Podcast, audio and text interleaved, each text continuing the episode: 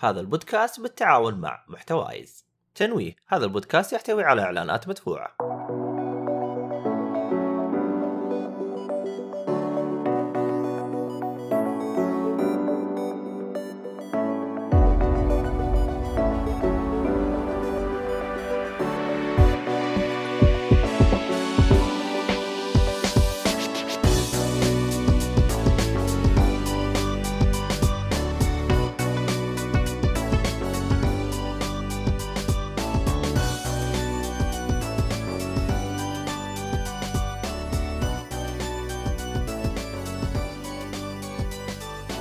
السلام عليكم ورحمة الله وبركاته. أهلا وسهلا فيكم في بودكاست جيك فوري كاست. الحلقة هذه بتكون حلقة ترفيه. معنا إيهاب عطية. يا أهلا وسهلا.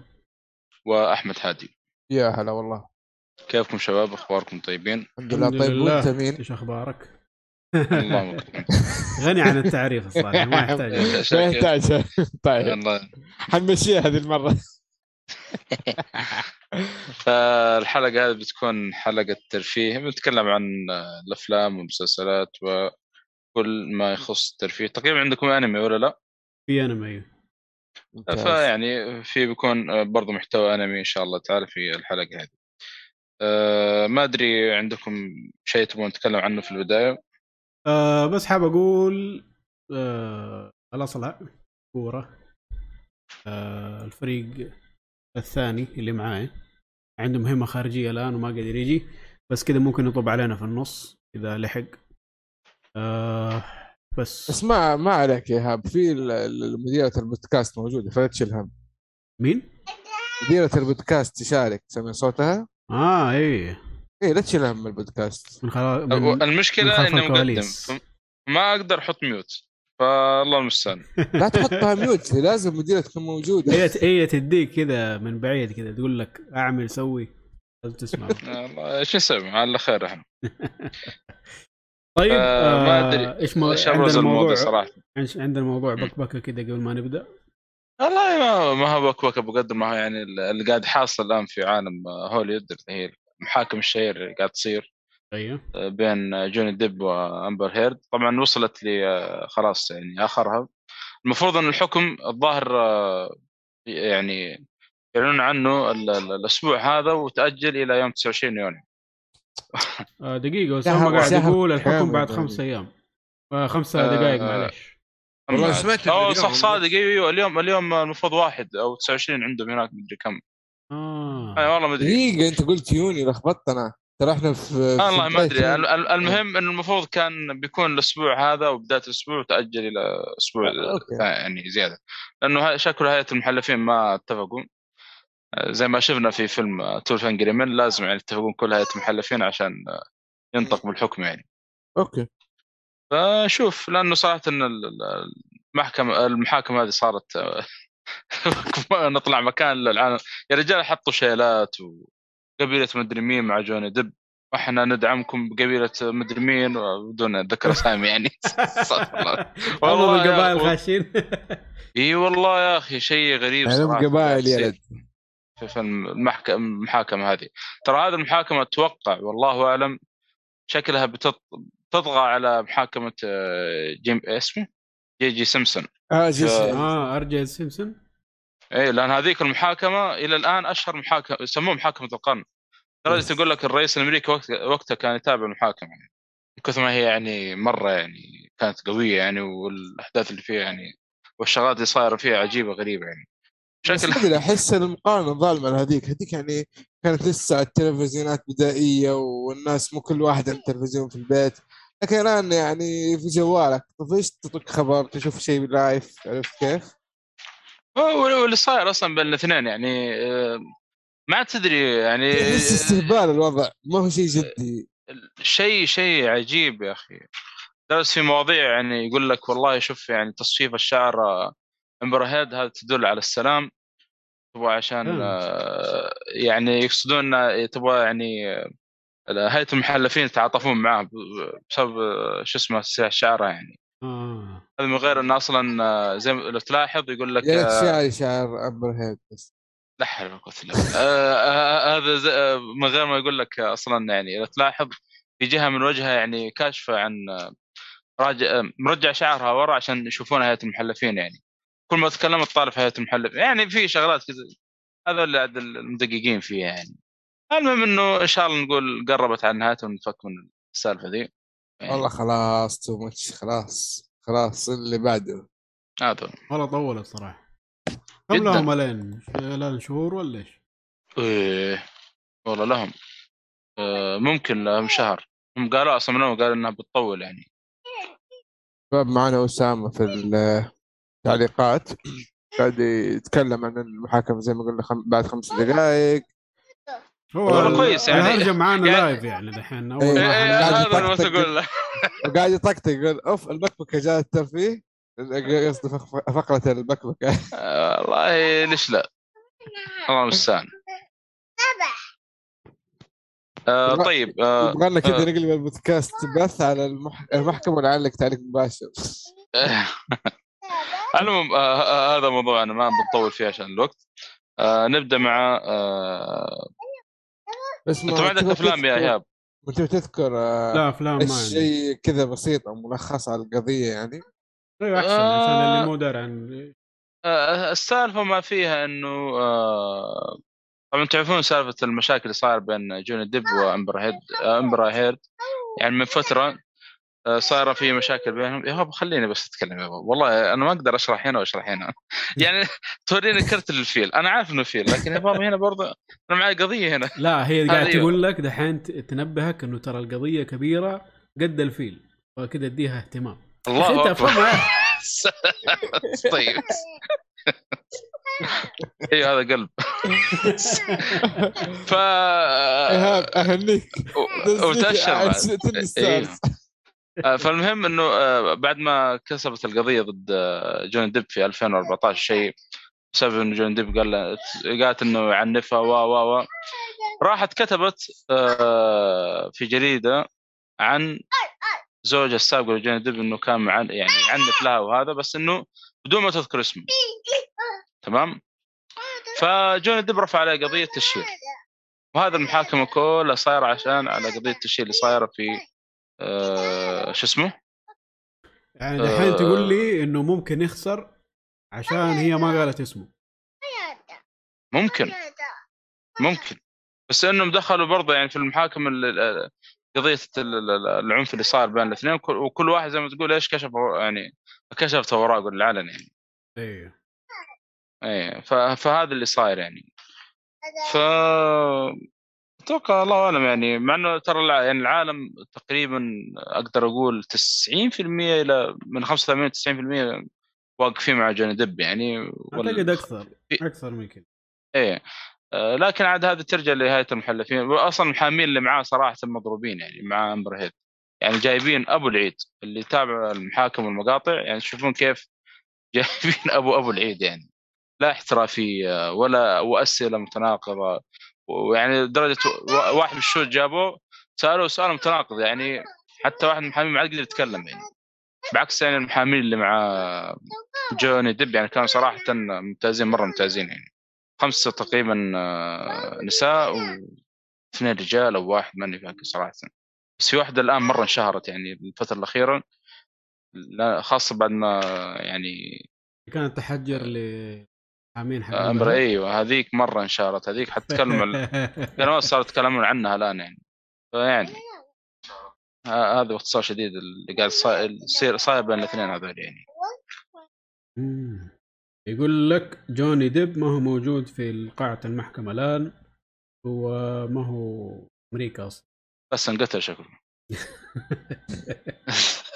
يروح سلايف يطلع لك كذا في البث حقهم، غريبة والله. لا يكون الآدميين، لأنه لو كسب القضية بتروح فيها أمبر هيرد يعني، كل ثروته بتروح يعني. أصلا بعد ما كسبت القضية الأولى أخذت نص، تعرف كانت الطلاق هناك، أخذ نص إيش ثروة أوف، أخذت نص فلوس تقريبا. ما هذا النظام عندهم هناك على حسب في أشياء يعني، إذا ما كتبها شيء اسمه بريناب كذا، إنه ما تأخذ شيء من فلوسه تأخذ نص، وهرجة ضرب وما ضرب ما أدري إيش صار.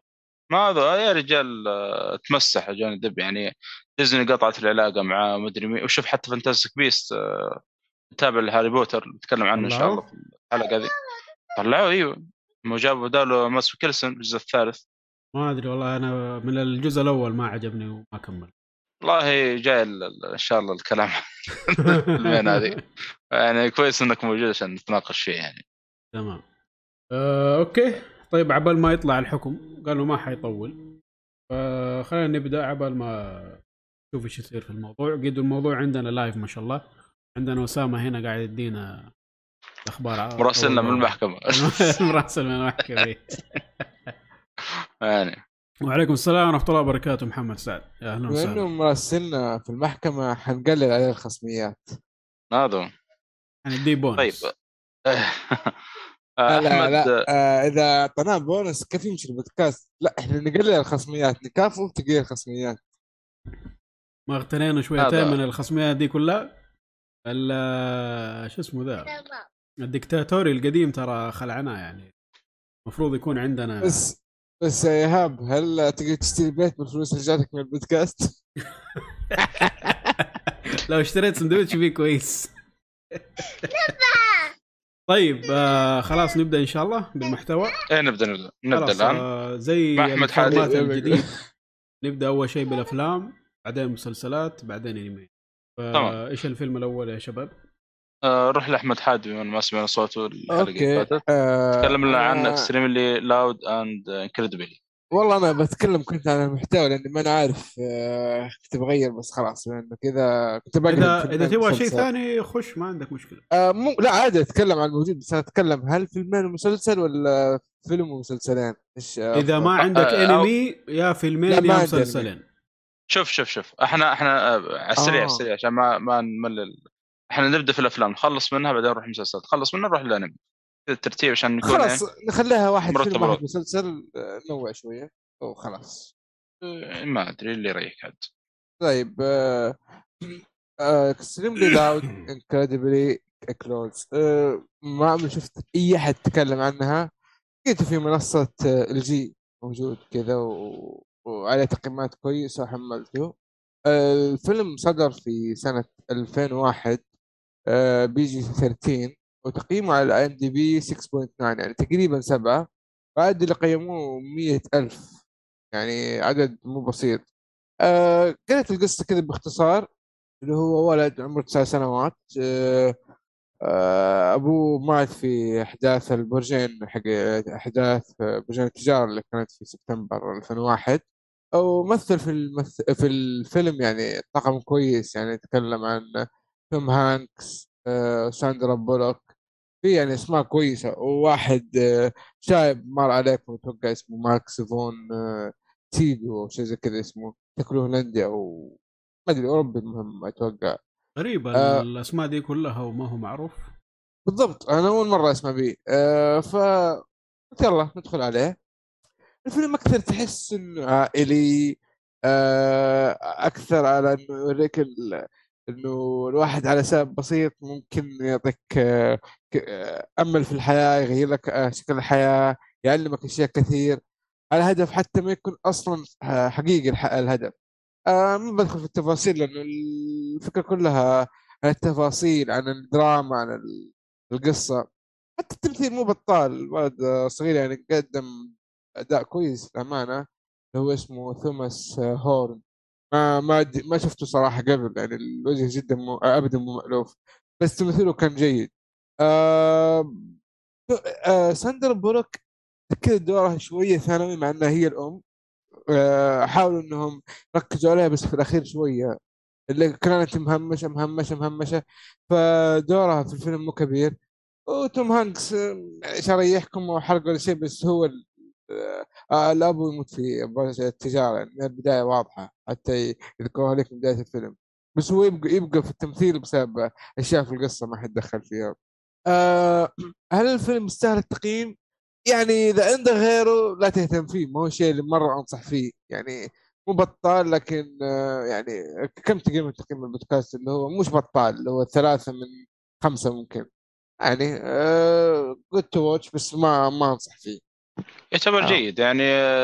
ما عندك أفلام قوية تفر عليه. بالضبط بالضبط يعني على أقل من تقييم بشوية. أحس أول 7 كثير شوية عليه.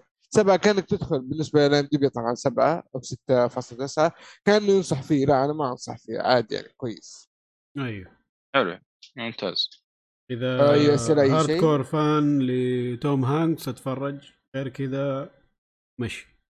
توم هانكس ما شاء الله أصلاً يعني الآن شغال يمثل هنا وهنا وهنا الآن. حتى الفيلم الجاي بنيكيو ما أدري بنوكيو هنا. بالنسبة لتوم هانكس ترى القصة متركزة على الولد هذا يعني. توم هانكس موجود بس تركيز كامل على الولد. فما أدري فلاش باك أتوقع يعني من وصف كذا. أقول شكل فلاش باك بيكون يعني غالباً. يس هو فلاش باك وطول الفيلم موجود. هو الفيلم موجود بس الولد هو اللي التركيز مرة عليه يعني. تقريبا ناخذ 70% من الشاشة. طيب حلو. نروح اللي بعده. أنا بتكلم تبغى تخلص المحتوى اللي عندك مرة واحدة ولا كيف رأيك؟ خليه فيلم خليه أو مسلسل. نخلص الأفلام بعدين نقول. أيوة حبة حبة كل واحد عنده من ناحية. طيب تنويع أصوات كمان في نفس الوقت يس عشان المستمع ما يمل. طيب أنا عندي أستاذ محمد يا عمداب. عمداب ما كنت متخيل اسمه. أنا شفت الفانتاستيك بيست أول تاني ثالث.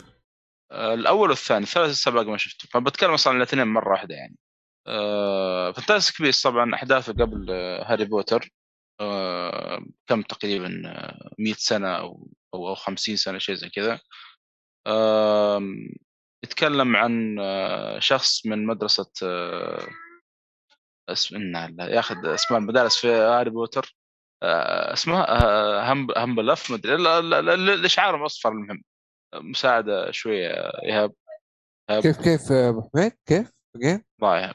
اقول المدارس اللي في هاري بوتر المشكلة لا ما تفرجت فما ادري صراحة. هف البف الظاهر اسمه. ايوه فالشخص هذا طبعا جاي من اسامه يقول لك مدرسه الملك الانصاري رقم 364. لا قلت لا علق على الفيلم حقي يقول طبعا احداث 11 سبتمبر اللي دخلت في الارهاب واثرت على السعوديه والدول السعوديه. اثرت على العالم كله يا اسامه، اثرت على العالم كله. ترى اذا بتتكلم عن الموضوع من ناحيه حقيقيه ما حد ساب في حاله يا شيخ. امريكا خلته ذريعه ان تهاجم اي دوله تبغاها. اوزبكستان افغانستان وغيرها من الدول. اي لا اسمه. طيب نرجع لموضوعنا. احنا نسينا بعد من تعليقات الشباب لكن ان شاء الله يقول لك شيء كلام كل بعد فيلم ان شاء الله اسم المدرسه.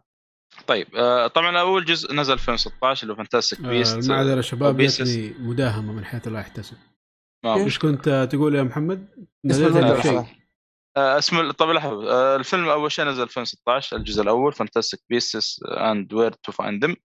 انا كنت اقول للشخص اللي الاحداث تدور حوله انه نويت مدريش اسمه من مدرسه هافلباف صح اللي هو لون الشعر حقه مصفر. ايوه دول هافلباف.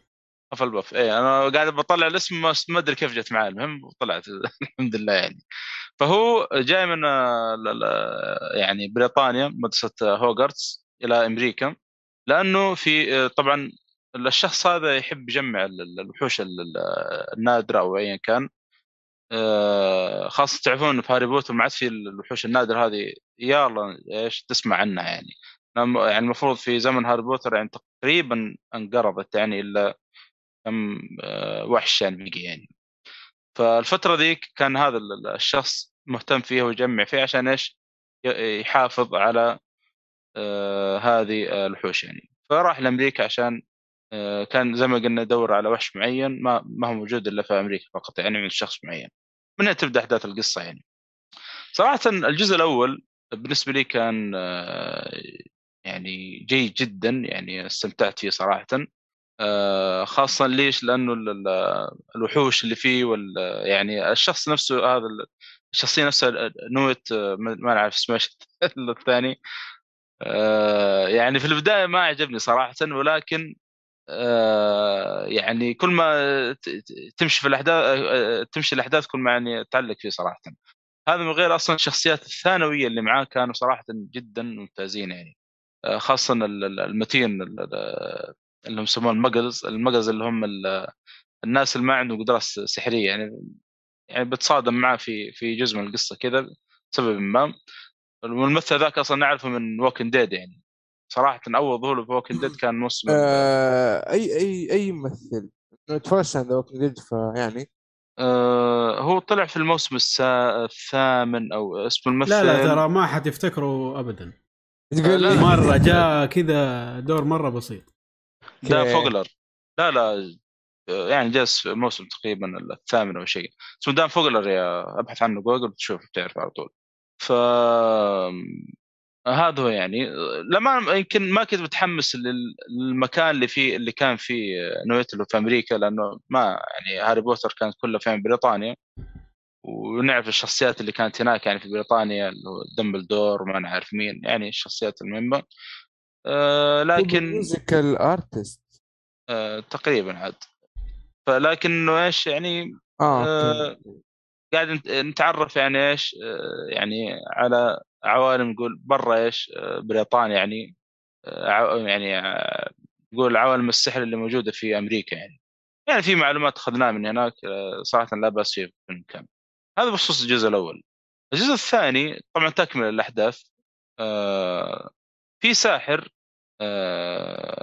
طبعا نسيت الممثل ذا ما جاب طاري اللي هو يا الله اللي هو مثل بنجوين في باتمان يا جماعة الخير أي بنجوين اللي في باتمان الأخير والفارل كولين فارل كان صراحة أداء مرة ممتاز في الجزء الأول يعني إنه كان موجود يعني كذلك كان موجود اللي هو شو اسمه ذا خوينا جوني ديب بما جبنا طاري يعني جوني ديب طبعا يمثل دور ساحر عظيم في عالم هاري بوتر.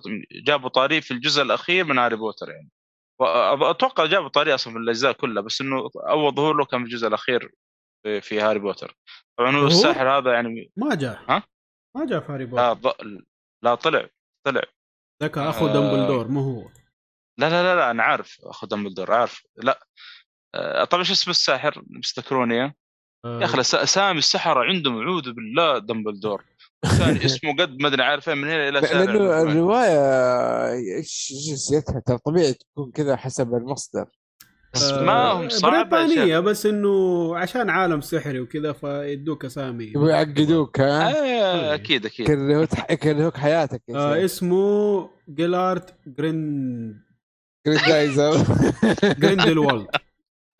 جريندلوالد هذا هذا طبعا هذا معروف إنه يعني قبل فولدمورت والظاهر أصلاً فولدمورت تعلم على يده تقريباً يعني أو من نفس المدرسة أو شيء لكن معروف كان قبل هاري بوتر موجود يعني ويعتبر من أشهر يعني أكثر السحرة مهتم بالسحر الأسود يعني فجابوا طريف هاري بوتر وطلع في آخر جزء مش عارف أذكرك يا اسمك إيهاب يعني في أي لقطة لأنه حتى هو جوني ديب ولا أحد ثاني لا مو جوني ديب لا ممثل آخر لأنه خلاص هاري بوتر شايب يعتبر يعني. طب دقيقة خلينا جدهم الذي علمهم السحر يعني يعتبر السحر الأسود بالذات يعني السحر الأسود ف كان له ظهور هنا. في ممثل اللي يمثل فلاش حاليا أزرا اسمه ميلر صراحة أداؤه كان كويس نوعا ما الجزء الأول. الجزء الثاني ما عجبني صراحة مرة ما عجبني التمثيل هو اللي يمثل أساس إنه أخته ما أدري إيش صراحة والممثل الأمانة ما هو عاجبني أصلا من الأساس يعني ما هو مرة ذاك الأداء يعني الحس الممثلين المتميزين يعني بالنسبة لي يعني فهذا هو. الجزء الثاني صراحة كانت تكملة يعني رجعوا بريطانيا وبدأت تطلع الشخصيات اللي نعرفها من هاري بوتر زي دمبلدور والسائل اسمه ذيك ما قلت الضامن اسمه اللي كان مع دمبلدور في هاري بوتر عجوز بدأ يطلعون الشخصيات اللي نعرفهم يعني في هاري بوتر في الجزء الثاني ولكن صراحة الأحداث ما كانت مرة للأمانة يعني حتى ظهور الوحوش يعني كنت أتمنى أنه يكون فيه اهتمام للوحوش بما أنه أصلا السلسلة واضح أنها مهتم بالوحوش في عالم هاري بوتر، بس للأسف ما كان يعني ذاك الاهتمام مرة في الجزء الثاني، وغير كذا يعني في مشاكل صراحة في القصة وفي يعني سير الأحداث، فما عجبني مرة يعني، كان بالنسبة لي أقل من الجزء الأول يعني. ويعني ما أنا أصلا قبل ما أدخل أنا شفت تقييم منخفضة، فما أدري هذا سبب بعد، بس ما أتوقع لأن الفيلم زي ما قلت صراحة كان أقل من الأول يعني. يمكن الأول كنت وأنا أتابع كنت مشدود أكثر من الثاني يعني. فهذا هو صار شديد سلسلة فانتاستيك بيست. طبعا الجزء الثالث جاي في الطريق، أتوقع ما أدري الشهر هذا والشهر اللي بعد هذا إذا ما نزل أصلا. جاي ولا جاي؟ وللأسف ها جاي ولا جاي؟ نزل خلاص ما أدري والله يا أخي صراحة ما بحث من أول ولا، بس أتوقع إنه منع عندنا صح؟ أما متأكد الثاني ما جاء أعتقد عندنا ولا فانتاستيك بيست 3. المشكلة يا أخي أنا ما عندي مشكلة يجي ما يجي، لكن إيه خلاص نزل أعلن عنه وإيه أوكي نزل فابريل. الشباب أو محمد، لأنك شفت السلسلة، أنا صراحة شفت الأول ووقفت يعني ما عجبني كذا. إيش توقع السبب؟ لأني ما شفت هاري بوتر يعني المعلومية، بس أنا ما شفت هاري بوتر مفروض ما أتوقع يعني. أنا قلت لك أصلاً الأحداث في أمريكا يعني، ما الشخصيات اللي نعرفها في هاري بوتر ما طلعت. أنا ما شفت أصلاً هاري بوتر يعني، عشان كذا أنا أقول لك تخليه ساندالون تنصح بيه الناس ولا لا؟ أنا كإكزامبل ما هو مرة أنا يعني أنا جاي من سلسلة هاري بوتر يعني مرة مبهور ومبسوط منها، فأنا قلت إيش بشوف شيء يعني متعلق بالسلسلة، يمكن جيت عشان شفت هاري بوتر. لكن أوكي. لو تجي كجديد كذا ما أدري صراحة، ما أتوقع مرة صعب يعني. صعب تنصح يعني، لأنه جودته مو قد كذا يعني. شوف عندك لو كان مثل هاري بوتر الجزء الأول وين يعني، هذاك صراحة كان جدا رهيب يعني الجزء الأول يعني، شدك من أول كم دقيقة يعني، بعكس هذا ممكن شوي يعني في مشاكل كان صراحة. أوكي حلو صعب. يقول لك جات يقول لك يقول الحكم دحين يس. الإشكالية اللي رفع باطي في سلسلة فانتاستيك بيست وفي الكاتبة نفسها حقت رواية هاري بوتر، للأسف الشديد يا جماعة الخير شخصية خلوها جاي، وصرحت الكاتبة إنه جاي، وطلع الشيء هذا الجزء الثالث من فانتاستيك بيست. عشان كذا شكلي بأسيب السلسلة، وشخصية صراحة كانت محببة لي، لكن الله نفسه اي والله اصلا جابت الهرجه بس كذا انه تحط شخصيه شاذه في العمل حقه. ليش ما كان مخطط له ولا اي حاجه والله؟ ما هذا هو يعني بعد ما كانت السلسله اي دمبلدور ولا الساحر هذا الدارك اسمه كلام مدريش قار يا اخي. والله انا مش قاعد كنت ابحث معلومات بعد ما انتهى الجزء الثاني، نحب ادور يعني في عالم هاري بوتر واستمتع بالمعلومات اللي اخذها من السلسله، وأطف المعلومة هذا اللي صدمتني الصراحة. غريبة أنا ما كنت عارف والله، ما كنت عارف الليلة والله. ما يلامون يا أخي شخصية عشان يعرفون كيف إنه ما أحد المفروض ما تعرضون الشخصيات المحبوبة يعني، لأنهم ذول اللي طالبون بالعفن هذا ما يتعدون 5%. لكن ما حد يفهم المشكلة، ما حد يفهم، ما يفهمون والله ما يفهمون. عشان كذا أتوقع الجزء الثاني تقييمه بالشكل هذا عشان الشيء هذا اللي طالع يعني، والثالث ترى برضه تقييمه سيء مو زي الأول. هو كله على بعضه ترى قياس والله، ولا يقارن يعني. في هاري بوتر لا كده أنا ما يعني تعبت نفسي ورحت أتفرج يعني أنا وجهة نظر لما ما عجبني. أنا شفت الأول وقفت طبعا. أنت رحت شفت الأول ولا تابعت هاري بوتر؟ يب. ليش؟ ما أدري صراحة. كان في السينما وقلت يلا. لا ما كان في السينما، حتى في البيت ترى هاري بوتر نزل في السينما.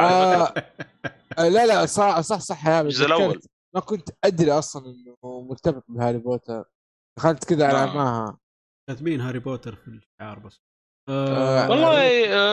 والله شوف يا اسمك سعيد خالد يعني أنا أنصحك تشوف سلسلة هاري بوتر وتكتفي. هاري بوتر لازم، هاري بوتر ولورد اوف ذا رينجز لازم تشوفه. اي لورد اوف ذا رينجز شفتها كم مره؟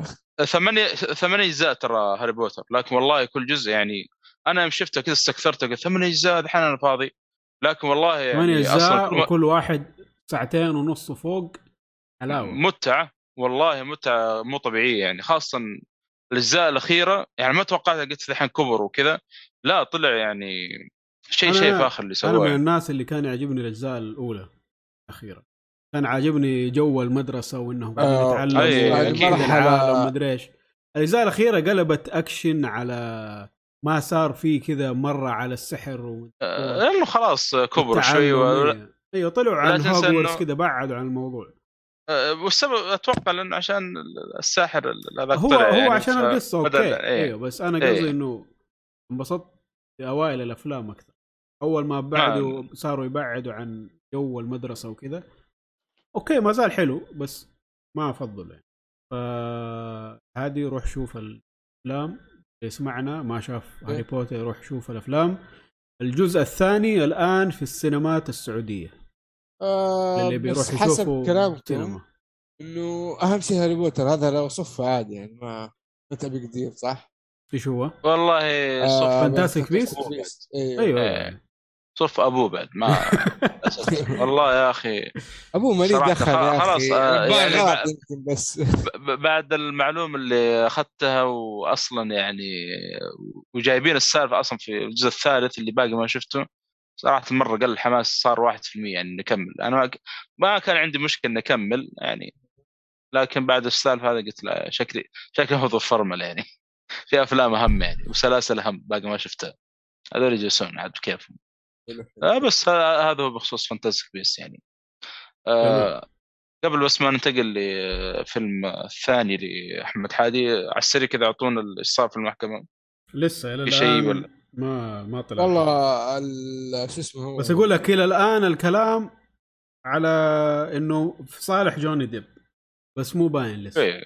ما طلع والله صراحة أنا عسام حريق الاثنين عندي مشكلة لكن اللي صار لجوني ديب صراحة يا أخي شيء يعني يقهر شوية لأنه يعني قام فوق الشركات هو خسر وهي فازت هي صارت تأخذ أدواء هذا هو وهي واضحة أنها صراحة يعني تتصنع الأشياء هذه وأنه عنفني حتى في الانستغرام يعني لا تمثيلها كويس عجيب صراحة خايس وين والله ما شفتها كمان ما يعني أبو حميد ترى سلك عطقتك إيه فيعني على السريع إيش قالت هي إيه قالت إنه واضح أنها يعني واحدة ما أدري كتبت انستغرام قالت انا دحين في محاكمه وانا لاني انظلمت في عالم الرجال مدري ويش ما تحسها يعني انسانه مصطنعه ما ادري كيف صراحه بس ابغى والله جوني ديب مسكين اللي كان عايش معاها والله وجوني ديب اصلا معصب يعني قال حتى ديزني الان لو تبغاني ارجع اسمه ذا الكريمه ماني راجع حتى لو دفعوا لي $300 مليون وشوفوا انطرد من فانتاستيك بيس جاب واحد مكانه يعني مرة يعني مو سهل يعني صار له يعني طيب نروح لبعد عشان بس ما نطول في الموضوع اوكي نروح ذا لوست سيتي نروح شفته سيتي ايوه بتكلم عنه بشكل سريع لانه انت تكلمت عنه قبل وانت السبب اللي خلتني اشوفه اصلا تتذكر لما انا قلت لك رحت انشارتد وانت ما ادري ايش صار عليك رحت ذا لوست سيتي يا ابو سندس ايه سينما شفته ولا وين لا راح وقتها وما لحقت عبد الله النجار يقول اخويا عبد الله النجار يقول اخويا عبد الله حياك عبد الله هلا والله هلا اهلا وسهلا ومرحبا شكله عمل تاك تيم مع مؤيد صناجي بدل عارف انكم شو اسمه ده بتتفردوا علي الان ما عليك ما انت عندنا يا هاب لا تشيل هم مؤيد بكره تفهم معه طيب هذا باختصار ليش شفت الفيلم الأمانة قبل ما يتكلم عنه محمد قبل ما يقول اي شيء الأفلام هذه العادية اللي هي زي أفلام ذا روكي اسمه الفيلم حق اللعبة جنجل كروز مثلا جمانجي وجنجل كروز أيوة الأشياء هذه فما أدري قلت خلاص تو ماتش الأشياء هذه يعني ما ايش تشوف زياد؟ ايش حتقدم لي متعه؟ انا اخذت تجارب كثيره حسيت اني اكتفيت. لما شفته بس في البدايه شويه كذا تحس انهم قاعدين يمثلوا بطريقه هبله السيناريو ما ادري شبه، فجاه حاولوا يربطوا ما ادري انت تكلمت عن هذه النقطه ابو شلة، يربطوا عالم القصه نفس الفيلم مع الكتاب اللي قاعد ينكتب، لان هي اصلا فكره الفيلم انه كاتبه اللي ساندرا بولك، ثاني فيلم ساندرا بولك او افلام كلها برعايه ساندرا بولك، انا قاعد الاحظ الشيء هذا. دخلتهم القصه كانت جيده، خصوصا انه البطل هو تاتوم هذا نوز فلاش جوني فاز اوكي راح في أمبر هيرد يسمونه ذي. انا شوف المقاطع الحين بعد الشيء اللي صاير، يعني نعلن من بودكاست جوك فري مراسلنا مين أسامة مراسلنا أسامة انه الان يقول جوني ديب فاز في هذا المحكمة. أسامة مو من أسامة، أسامة شكله انطخ هو في الحد. لا صلحت قلت له انا هذا اللي صار حاليا كويس، يعني هذا بس يقول لك راجعين لشيء ما انا عارف شو، بس هو فاز يعني، بس في واحد انطخ ما يبغى هو أسامة بشكل معلش يا احمد روح. لا لا عادي. فبس هذا انه انا كنت بقول ايه انه قصه ساندر بولك، يعني القصه من كتابها يعني اي، فيعني مقدمه شيء شويه unusual اللي هو طريقه قصه في قصه، فهذا الشيء صراحه حمست شويه. أما شفت الفيلم يعني طلع والله شيء ممتاز، يعني شيء استمتع فيه وانت تشوفه، شوية مختلف عن البقية، ما هو more of the same زي أغلب الأفلام اللي من النوعية، خصوصا البطل شو اسمه تاتم هذا شينينغ تيتم، يعني حاطين في الفيلم اللي هو أنا ما أعرف شيء أنا ضعيف بس بحاول أسوي اللي أقدر عليه، يعني لا رهيب كان مع انه ما له اعمال كثيره. لا يعني بالنسبه لي انا يعني ما شفت له اعمال كثيره، اقصد انت ما شفت، لكن هو لي ترى اكشن بس دايما. ترى انا ما حشوف الفيلم عشانه انا كممثل ما احبه ابدا، ايوه هو كريه شويه فعلا مره، ترى ماشي بشكله بس صح، اما صح كتمثيل استغفر الله العظيم والله زي كذا ما خلاص ما صرت اهتم، يعني عشان عارف انه حيكون اداؤه في الفيلم خايس وحينرفزني فبطلت والله. الفيلم زي ما قال احمد ترى لا تاخذ فيلم جدي، يعني فيلم سينما نطلع ترى في افلام كوميدي رومانتيك، قصدك نفس النوع تكون هذا الانواع الكوميديه الرومانسيه، هذا اللي صار يسوي فيه كثير الان، ويسوي اكشن ويسوي مدري ايش. صح تقريبا صح. طيب 100% معتمد على شكله. أكثر شيء بجد يعني عجبني صراحة اللي هو براد بيت. لا هذا اللي ما كنت باكر تقوله يا أخي. أنت قلت محمد. لا أنا ما قلته في الحلقة والله، أنا كنت بنبهك في الشيء هذا لكن والله مو مشكلة، لأنه ظهوره كان مرة مفاجأة ترى في السينما فجأة كذا طلع. لا أنت بتعرف هذا هنا. ترى في البوستر يا. لا أنا ما شفت البوستر، ما شفت أي شيء. البوستر ودحين أي أحد سمع عن الفيلم يروح كده يكتب الفيلم في جوجل حيطلع له على طول. اوكي ما في لفه من الحرقه يعني. طيب اسفين يا ابو سندس والله مو حرق يعني قلت لان انا نبهت في الحلقه الفاتت قلت انه في ممثل جاي.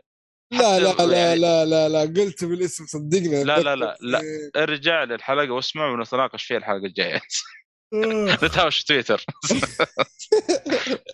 نفتح حلقه كده. لا أنا أذكر قلت إيش إنه في ممثل مفاجأة كان في الفيلم، حتى في الكاس في IMDb مخلينه تحت مرة تحت عشان ما حد يعرف إنه موجود في الفيلم.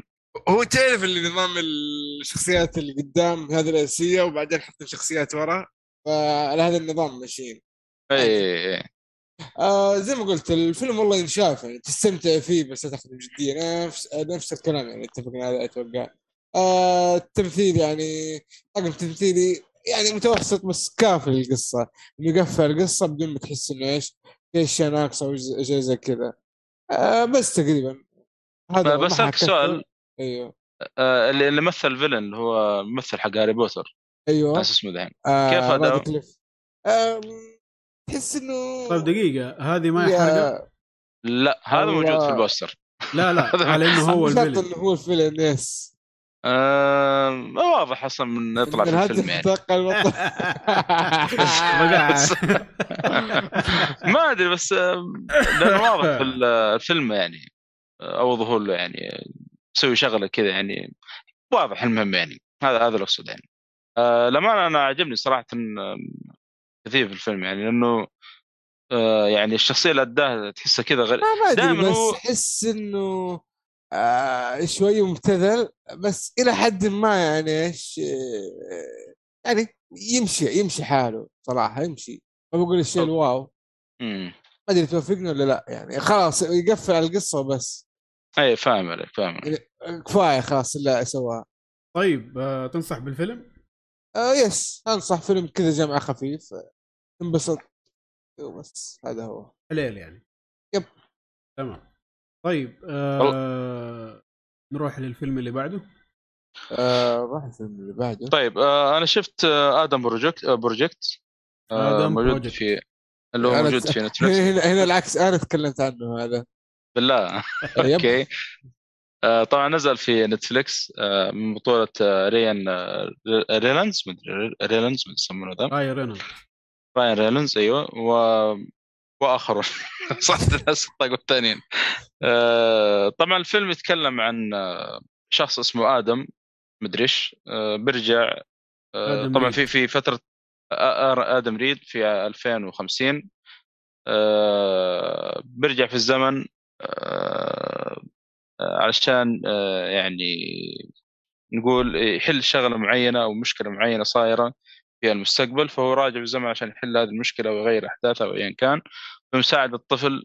إن شاء الله ما نقول حرق لأنه موجود في الدعاية موجود في وصف الفيلم اللي هو نفسه آدم وهو صغير 12 سنة عمره. الفيلم بشكل عام يعني من الأفلام يعني برضو نفس الشيء يعني من الأفلام المتوسطة يعتبر. وتعمل أفلام راين ريلانز الأخيرة ذي يعمل الأفلام اللي بس تشوفه تضحك معاه يعني في الفيلم وهذا. لكن صارت الفيلم من الأفلام فيه أفكار حلوة بس إنه تحسه ما طبقها بشكل جدي يعني أو القصة الفيلم ما هي ماشية بشكل جدي. صراحة الأفكار اللي فيه مرة رهيبة يعني. أنا مرة انبسطت بالأفكار اللي فيه لكن التطبيق ما كان مرة يعني أو الأفكار هذه ما طبقت بشكل يعني جيد يعني. فحتى تقييمه يعني بالنسبة لي يعني ما أدري كم قيمته يعني من 3.5 إلى 4 تقريبا أو 3.5. أوف أوف أوف أوف إيه نعم. أنا قلت الأفكار اللي فيه صراحة مرة عجبتني. ليش؟ لأنه طبعا الواحد يعني من هو صغير تختلف أفكاره عنه كبير. لكن كيف أنه شخصية مثلا محمد الصالح وهو صغير تقابل مع محمد الصالح وهو كبير. فالمواضيع الحوارات اللي تصير بين الاثنين في موضوع معين يعني شيء عجيب يعني. هذا اللي يعني اللي عجبني أكثر شيء في الفيلم يعني. أحس القصة ما ركز فيها مرة كثير للأمانة قد من الأشياء هذه اللي قاعد تصير بين راين ريلانز وشخصية اللي مثله صغير. كذلك القصة اللي صايرة مع أبو آدم هذا كانت مرة رهيبة والحوارات اللي صايرة بينهم يعني. الأفكار هذه صراحة كانت ممتازة لكن للأسف ما طبقت يعني أشوف بشكل جيد مرة يعني. فيلم يعني ممتع بشكل عام استمتعت فيه حتى شفته مرتين صراحة يعني مرة مبسوط منه. اي والله والله يا انت يا شيخ انطباعي مختلف عنك من فوق تحت. والله انا شفته مرتين صراحة انبسطت شوية من الفيلم يعني. انا قلت الافكار اللي فيه والحوارات اللي هي فيه كانت مرة ممتازة. الولد الصغير اللي في الفيلم هذا له مستقبل اتوقع يعني لو استمر بالتمثيل هذا المستقبل باهر صراحة في هوليد يعني مستقبلا. تمثيله كان ما اتفق معاه كان تمثيله صراحة مرة جيد يعني. أوكي. ما تحس من الأولاد الصادر اللي يجون في الأفلام وقا يعني يمثل بلا نفس لا يعني يعطيك صراحة. فكبداية له أنا أشوف مرة ممتاز يعني. فهذا هو بخصوص آدم بروجكت يعني، أنصح فيه خاصة يعني الأفكار اللي قدموها يعني الواحد لازم يشوفها ويركز فيها وفي الحوارات وهذه.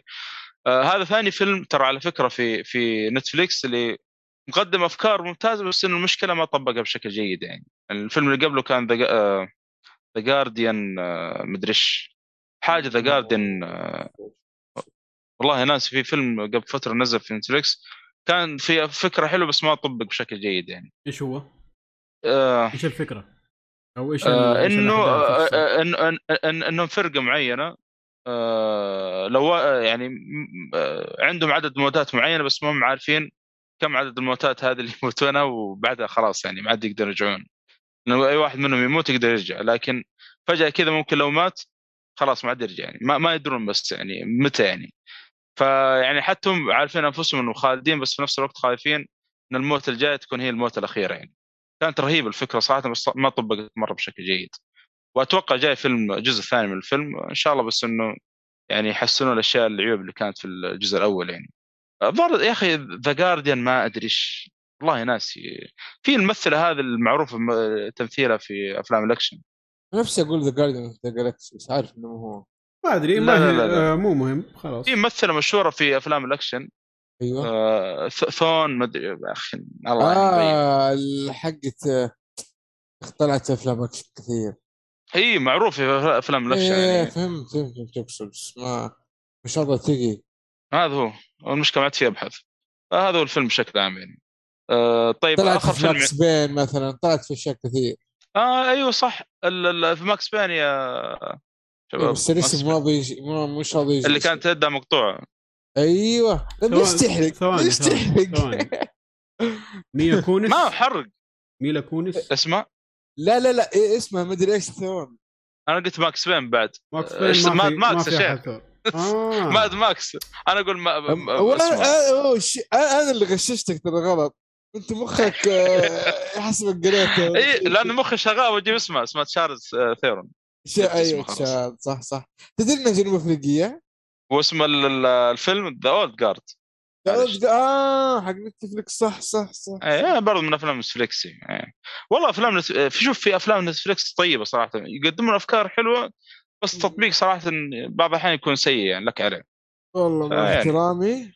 الفيلم مدريش جاردز هذا احسن من انت تكلمت عنه وجهتنا انا قلت لك يعني الافكار اللي كان في آدم بروجكت يعني كانت ممتازه بس ما طبق بشكل جيد. بس شخصيا يعني لو تبغى تقييمي يعني بقول مش بطال، لكن التقييم الشخصي بعطيه 4/5 بالراحه. والله كثير على هذا الفيلم صراحه استمتعت فيه. انا عارف انه فيه مشاكل عشان كذا انا اقول فيه مشاكل الفيلم، بس اني استمتعت فيه بشكل عام يعني. انا ما هتناقشك في التقييم لاني اوريدي تكلمت عنه لكن اوكي هذا ما كان لديك في آدم بروجكت. آخر فيلم عندي على السريع أيوة. 3 أفلام قلنا 3 منتجات، أنا ما عندي الأفلام بس ثلاثة. تكلمت عن شو اسمه ذا أقول معاه فانتاستيك بيس وآدم بروجكت 1-2 خلاص. لا هي سلسلة قلنا هي كفيلم واحد يا أخي. لا إيهاب جد إحنا سبب واحد اللي بجدك. طيب يلا. بس هذا هو مدير شايف والله يا اخي مشكله يا اخي لانه انا في سلسله طبعا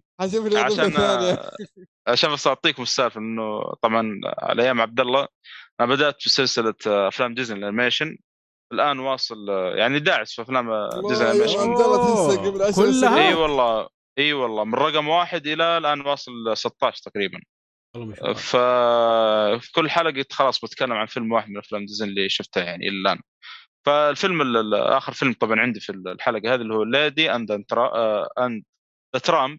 هذا ما أدري فيلم صراحة رقم كم في أفلام ديزني شفتها، الظاهر 9 و 8. يتكلم عن مجموعة من الكلاب يعني، واحد يعني معروف إنه أو واحد من الكلاب يعني من الطبقة الغنية، والثاني من الطبقة أو الثاني الكلب الثاني من الطبقة المشردين يسموه ما أدري حد يسموه يعني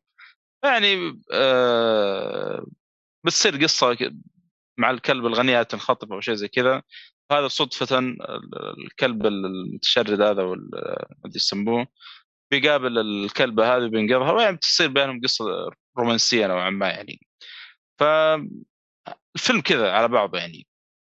حتى يمكن شفتم صور من الفيلم أتوقع يعني كلبين كذا يأكلون نودلز. يوه ترى هذا فيلم 27. لا لا لا يا شيخ انتبه. لا أفلام الانيميشن الانيميشن مو كل أفلام ديزني. أي أفلام ديزني كثير غير الانيميشن. 1 2 3 4 5 6 7 8 9 10 11 يا حبيبي 12 احنا قلنا 8 9 14. لا وين مستحيل 13 والله. عبد الله اقول لك هي الاسامي ليش لان 15 الان خلصت من 15 16 اللي هو جنجل بوك. شوف حبيبي اول فيلم سووه سنو وايت 1937 بعدين بونوكيو اي تكلمنا عنه خلاص بعدين فانتازيا تكلمنا عنه بعدين ذا ريلكتنت دراجون تكلمنا عنه بعدين دامبو بامبي تكلمنا عنه برضه دامبو اي بامبي الغزال سالودوس اميغوس بطوط والشله حقينا اي هذا لا مو بطوط كل الا والله بطوط صح موجود اي تكلمنا طيب. عنه بعدين ذا 3 كاباليروز برضه نفس الشغله بطوط واصدقاء حلو ميك ماين ميوزك بعدين هذا الفيلم لا تقول اسمه هذا سبب لي عقده نفسيه هذا كله هو عدينا رقمك اما عاد والله ما ادري شكل حسبتي غلط ترى مره يعني كثير انا متفاجئ من العدد ترى والله شفت هذا كله تكلمت عنه الحلقه السابقه ترى الان واصل ليدن ترام طبعا ليدن ترام الظاهر نزل 1960 اتوقع صح او في نهايه الخمسينات ايوه نزل يا سيدي 1955 ايه يعني في نص الخمسينات يعني. فيلم لطيف صراحه انا ما يعني تخبروا الصوره حقت اللي قلت لكم الكلبين اللي ياكلون نودز أيوة. انا شفت قلت الفيلم شكله كله رومانسي كذا ويعني طلع والله لطيف الفيلم ما هو يعني بالشكل توقعته يعني مره لطيف وعجبني يعني. هذا هو يعني بشكل عام لدن ترامب يعني انصح فيه من الافلام يعني ما زالت الى الان الحمد لله ما في فيلم من الافلام اللي شفتها كان يعني جودتها خايسه او شيء يعني اقل شيء يعني كان فوق المتوسط يعني. يمكن اللي ما عجبني مره اللي هو بامبي كان متوسط شوي يعني كان مره يعني طفولي بزياده يعني تحسه كذا كانه ايش الفيلم موجه لطفل صغير يعلم مثلا كيف المدري كيف يتعلم يعني او اللي هو يعني بس هذا جميل. طيب كذا انا كذا خلصنا من الافلام الان ننتقل لي قبل ما ننتقل اسامه حياك الله الحمد لله على السلامه انطخيت ولا حاجه طلعت من الحدث اهو تاخر بخبرك للاسف اللي قللنا خصميتك منه رجعناه زي ما مبروك. يو تدري الان امبر معاه 7 مليون ويقول لك جوني ديب اصلا لو كسب القضيه بياخذ منها 50 مليون ايوه حيفلسها ولا حتقدر تشتغل لا يا اخي لانه اصلا حتى ترى كمان الاخير هذا قال له يعني اصلا كان بيطردونه بالشيء زي كذا وتقول على كلامه حاربت من اجل الدور هذا فقال له ظهوره 10 دقائق بس في الفيلم. جيسون ماموا ساعدها برضه يقولون يعني خلاص نقول مسلسلات نعم اي نعم توقع طيب. موجود حادي موجود The Cuphead Show صراحة أنا ما محتار كنت مكتوب 3 ممتازة ما أعرف إيش اللي اختاره لكن قلت يلا بتكلم عن The Cuphead لأنه ما تحمسنا أشوف البداية بس يعني جاء معايا مش معايا لعبت اللعبة؟ الكلام باختصار أنه هذا اللي صار أنا ما لعبت اللعبة بس قلت خلينا نشوف المسلسل خلينا نعطيه فرصة ممكن يحمسنا اللعبة لما أنا كان لما شفت وقت ألدرينج توقع هو نزل وقت الفترة ذيك توقع هو نزل توقع في فيب والله صح نفس الشهر أخبارية كنت ألعب ألدرينج وتفرج هذا قلت يلا خلينا نشوف العالم خلينا نشوف الرسومات كيف القصة كيف الكوميديا ها نفس الوقت يعني أقدر ألعبها في نفس الوقت قصدي لا يعني نفس الأيام لما يريح يعني من الجلد اللي جي سبت حاطه كذا على الخلفية وقاعد تلعب. أقول لك في حالة كنت أشوفها أنا في الحساب حق هايبر بندا ويجي قدامي أخوك والله ما يسكت.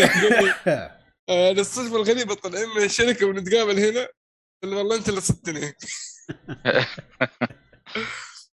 على فكرة بندا سيئين حتى في الطوابير حق الكاشير سيئين. بس يلا اللي بعد ما بتكلم وقعد اسب بس شيء كذا يزعل يقاضون الحين احنا فاضيين.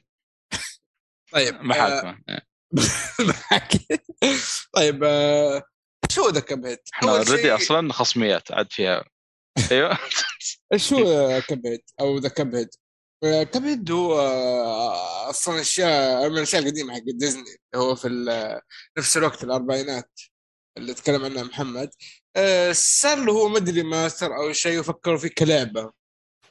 شافوا اللعبة ليش أنت متى هي اللعبة كانت 19 ولا 20؟ بس لحظة ما نشغل بديزني ترى يا أبو حميد والله بس الوقت إيه هو أصلا لعبة ترى كابهيد أصلا لعبة ما هو يعني ما هو كرتون.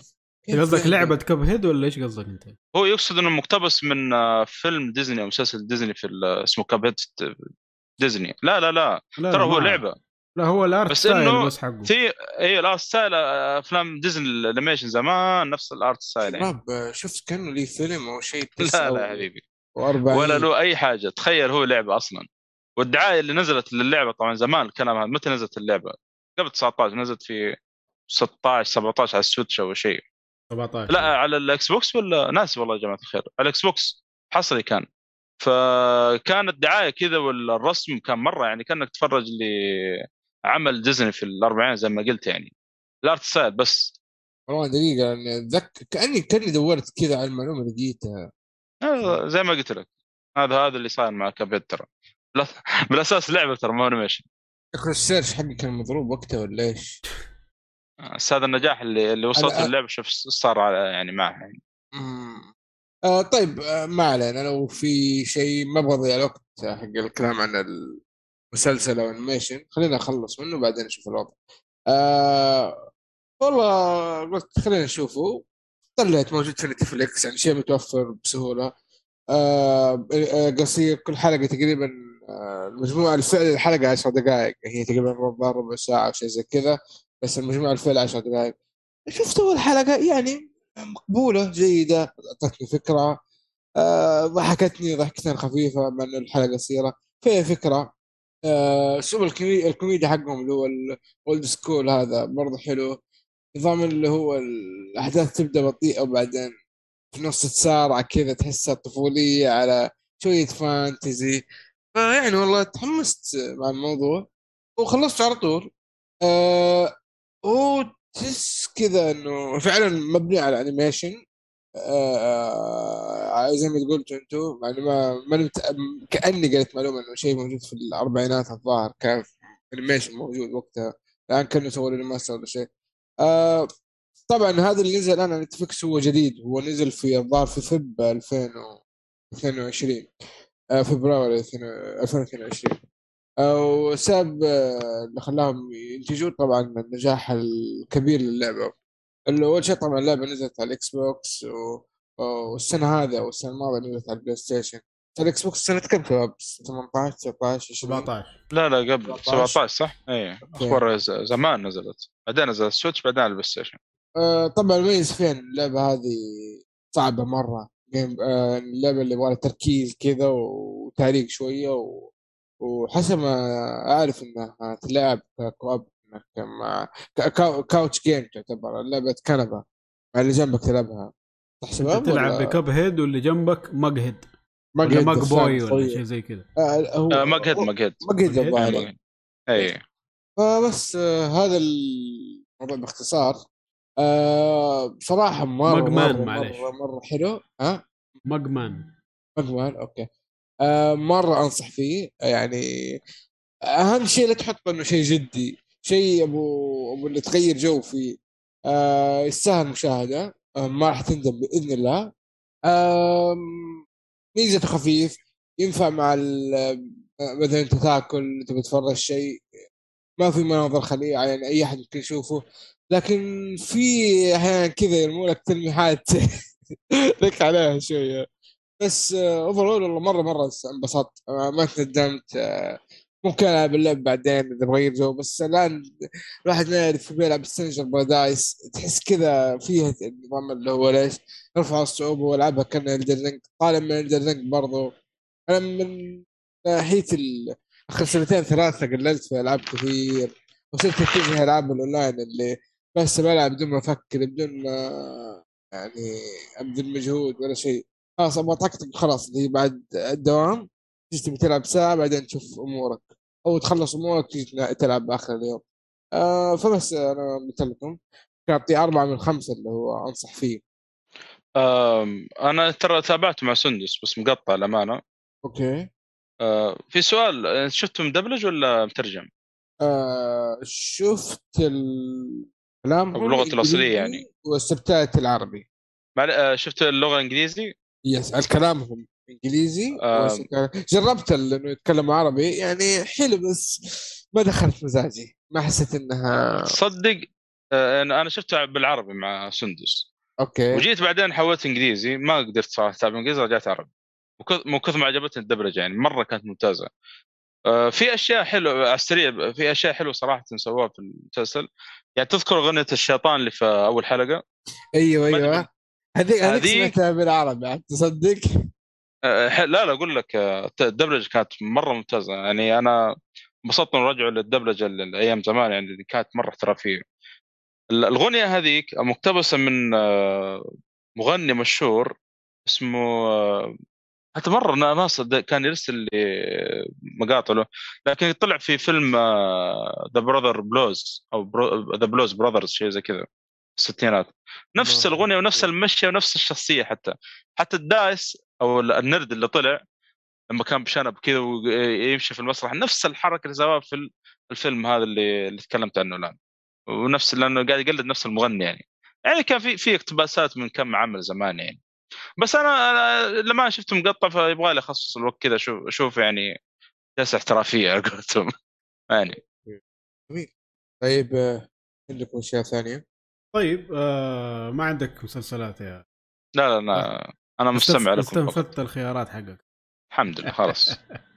طيب نروح المسلسلات اللي عندي. أنا عندي مسلسل يعتبر برنامج ومسلسل اسمه Wednesday Downtown. أقول شو المسلسل هذا مع طلع من برنامج. أوكي. برنامج أيوة. هذا تابع لبرنامج قد تكلمت عنه هنا في البودكاست اسمه جاكي نو تسوكي، برنامج ياباني يسووا فيه صفق. أيوة التلسيع ذا.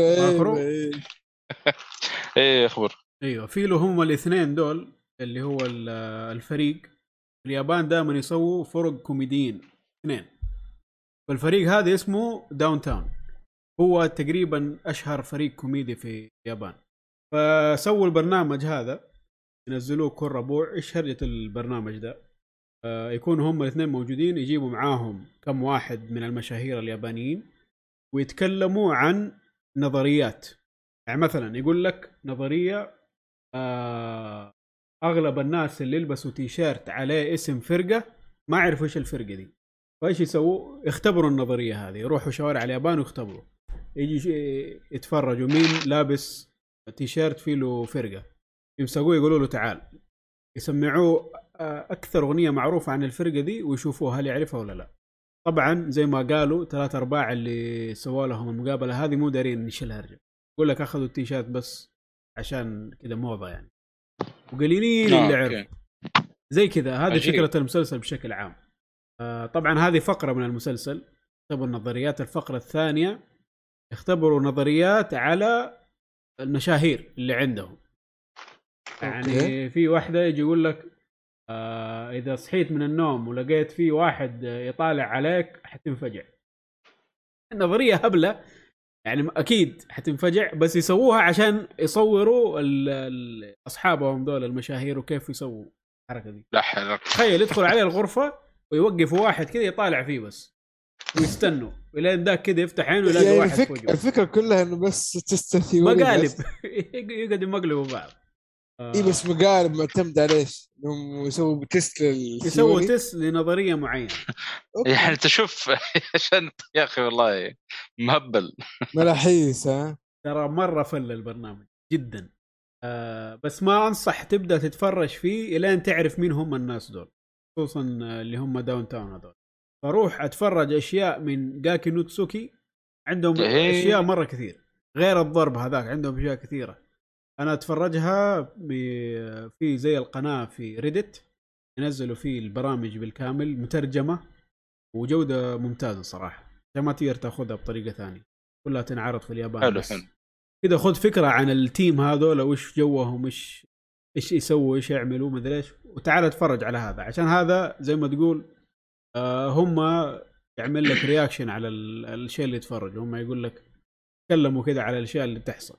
شيء جميل صراحه كده، حاجه ابو تروق عليها، خصوصا اللي يدور كده برامج يابانيه. دائما لما نشوف كده مقاطع عنها نقول ايش الهباله دي، ابغى اتفرج، بس ما تلاقي هنا حتلاقي عندهم كل. وبس سلامتكم. حلو حلو. انت ايش اللي خلاك نتكلم عنه مره ثانيه؟ المره الاولى كان البرنامج الثاني ذاك جاكي نو تسوكي اللي هو اللي فيه ضرب وما ضربه. اوكي هذا برنامج ثاني بس من الاثنين اللي موجودين هناك. اوكي نفس الممثلين يعني. أيوة. اذا شايفين الباك جراوند حقي هم دول، بس طبعا هذا لاعبين فيه عشان البرنامج. اوكي جميل. وقلته عشان انا قاعد اتفرج الان. اوه يعني ما انت ما عارف البث. إن الهاتف حاليا وانا اقول يقول جاتني شغله مدري شكله كذا، جات لقطه كذا قويه فوقف واحنا النادي يا ايش اسم المدرسه، اسمها اسم المدرسه. الحمد لله خلاص بس يجلس معي يجون ملف التسجيل والله معلش قاعد اتفرجها في الفتره الحاليه. ها ولا تزعل. طيب اوكي طيب هذه بالنسبه للمسلسلات. هادي قال المسلسل اللي عنده وانا قلت المسلسل اللي عندي ومحمد ما عنده، فنروح لفقره اللي بعدها اللي هي الانمي. اصبر يعني شو رايك؟ خلاص عرفنا ايش حيصير في جوني ديب، ما عندنا شيء. لا عندنا العاب البلس. في لعبه انا العاب البلس، العاب احنا بالشباب. خلي طب بس انا ما ترى يعني هنت اسمه وجد نتكلم الان. هدي طيب. الانمي انا الوحيد اللي عندي انمي هنا دحين، فانا كمؤيد يا اخي والله العظيم. المهم الفيلم اللي الانمي اللي تفرجته اللي هو سباي اكس فاميلي، احد شاف عنه شيء هنا؟ احنا انا واحمد حادي اتوقع في الافلام او في الانمي بشكل عام سيئين مره والله. ولا شيء ما تفرجوا؟ انا والله مره انا انيميشن اكثر شيء، اكثر من الانمي للاسف يعني غريبة بالنسبه لي يعني. طيب والله ما ادري اتكلم عنه ولا لا. اتكلم عنه عشان المستمعين. اوكي بس انا سمعت عنه. هذا اتوقع اللي فيه البنت الكيوت اللي تكلموا عنه. ايوه شعر بومبي هذيك. اي يعني انا مطلع على اخبار الانمي ما يعني انه طيب الانمي هذا انفجر انفجار عظيم مره، انشهر جدا ويستحق صراحه. هو لسه ماشي الان في السيزون الاول، وصلوا حلقه 8، الحلقه 8 الان. ايش فكره الانمي؟ واحد جاسوس عنده مهمه انه يلاقي واحد مره ما يطلع على العلن ابدا الا في اشياء معينه جدا مره، فهو لازم يوصل له. فالشركه حقه او المنظمه حقه لقت طريقه انه يوصلوا له. قالوا له هذا ما يطلع الا للاشياء الخاصه بولده اللي مسجل في المدرسه الفلانيه. المدرسه هذه صعب جدا اي احد يدخلها، جدا جدا صعب، ما يدخلها الا التوب او اغنياء جدا. يذكرك ببرسونا. بيرسونا ايه نفس الفكره ترى. لا ما قصدك فايف، ما لعبت فايف ما ادري. لا مو بيرسونا، هذيك اللعبه العصام يتكلم عنها اللي في عليها في الغلاف صوره دب اسمها دنجرومبا. حتى انا تكلمت عنها دنجرومبا. ما لعبتها. دنجرومبا مره مختلف عن الكلام اللي لعبته. هذه الاجزاء كلها مره مختلف عن الكلام هذا. يعني تغلطني يا ابو حميد تغلطني الله يسامحك. كيفك شباب ما يبغى يدي معلومات مغلوطه هو كمان يعني اعطيك قاعد نحن بودكاستنا ما يمد الا بالكلام طبعا دائما نعمل فاكت تشيك واللي يغلط نديه على راسه. لا حول ولا قوه خلف الكواليس طبعا. المهم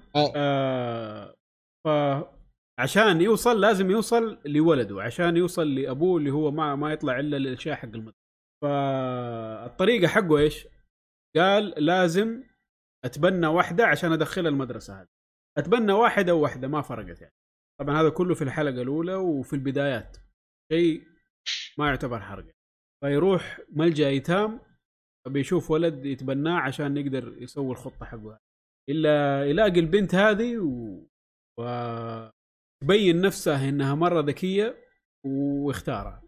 فلما جاء يبغى يسجل المدرسة تبين له إنه الأفضل كان يقبله إنه يكون عائلة كاملة أم وأبوه وطفل أو أخوان أطفال يعني.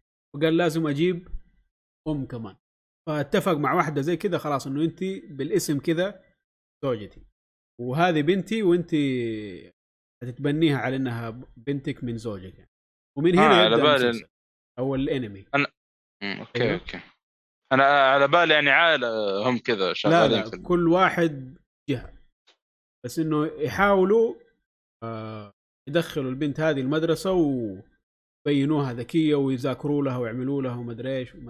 الانمي كوميدي يعني هو الطابع العام حقه كوميدي في شويه اكشن في شويه دراما كذا كده حزن خفيف جدا نقطة بس الباقي كله كوميدي.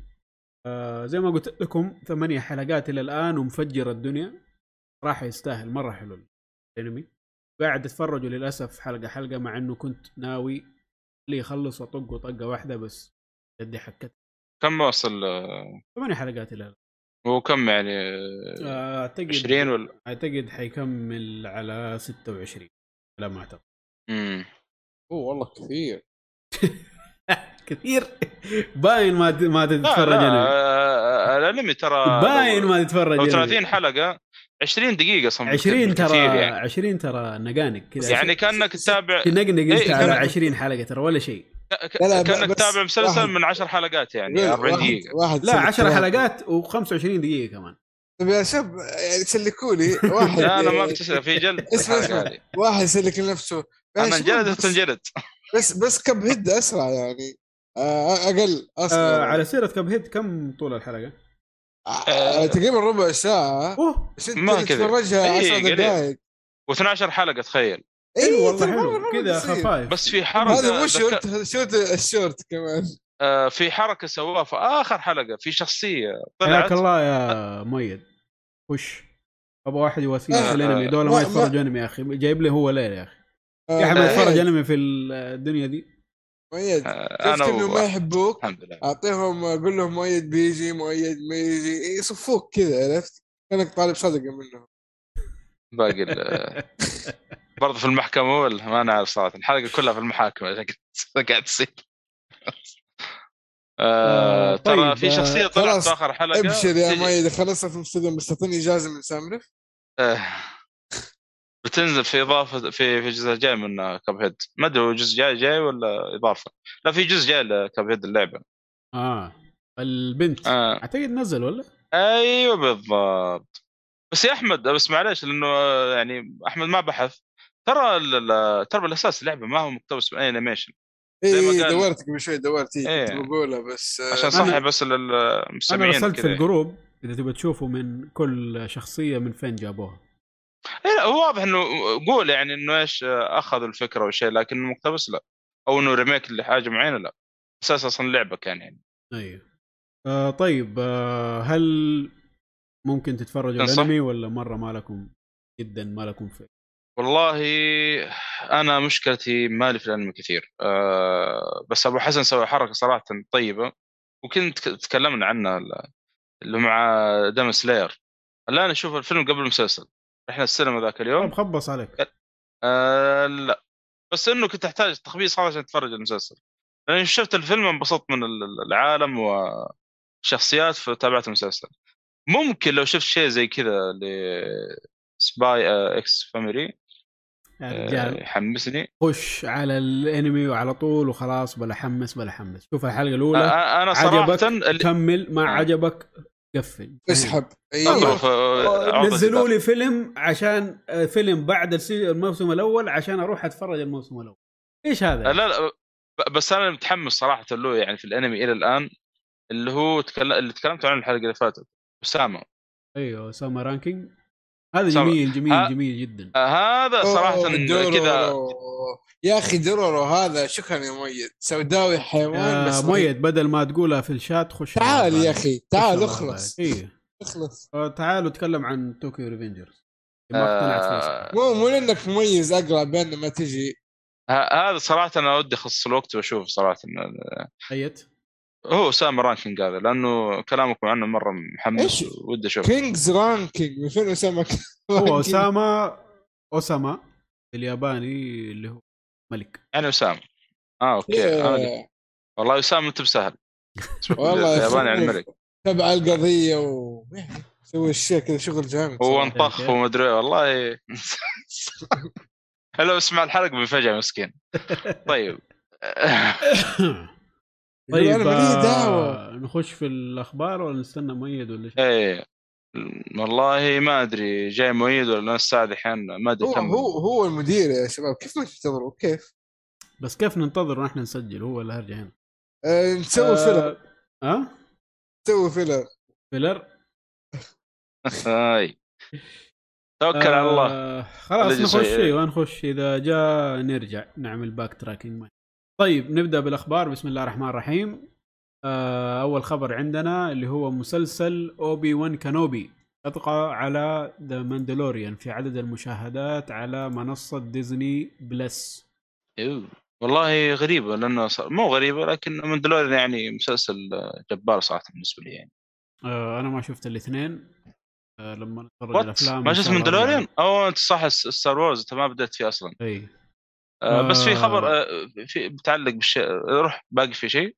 لا قلت بقول يعني انه ما بقول طبيعي، بس انه شيء لما نيجي بعد شيء ويكون حلو اكيد هيقفل على الشيء اللي قبله، لانه الناس لسه قاعده حبه حبه تخش على ديزني بلس، ومن الطبيعي اعتقد انه يغلب عليه من ناحيه المشاهدات، بس ان دل فانما يدل على انه المسلسل كويس يعني.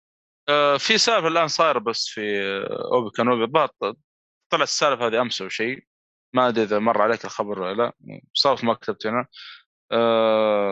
حق الممثلة؟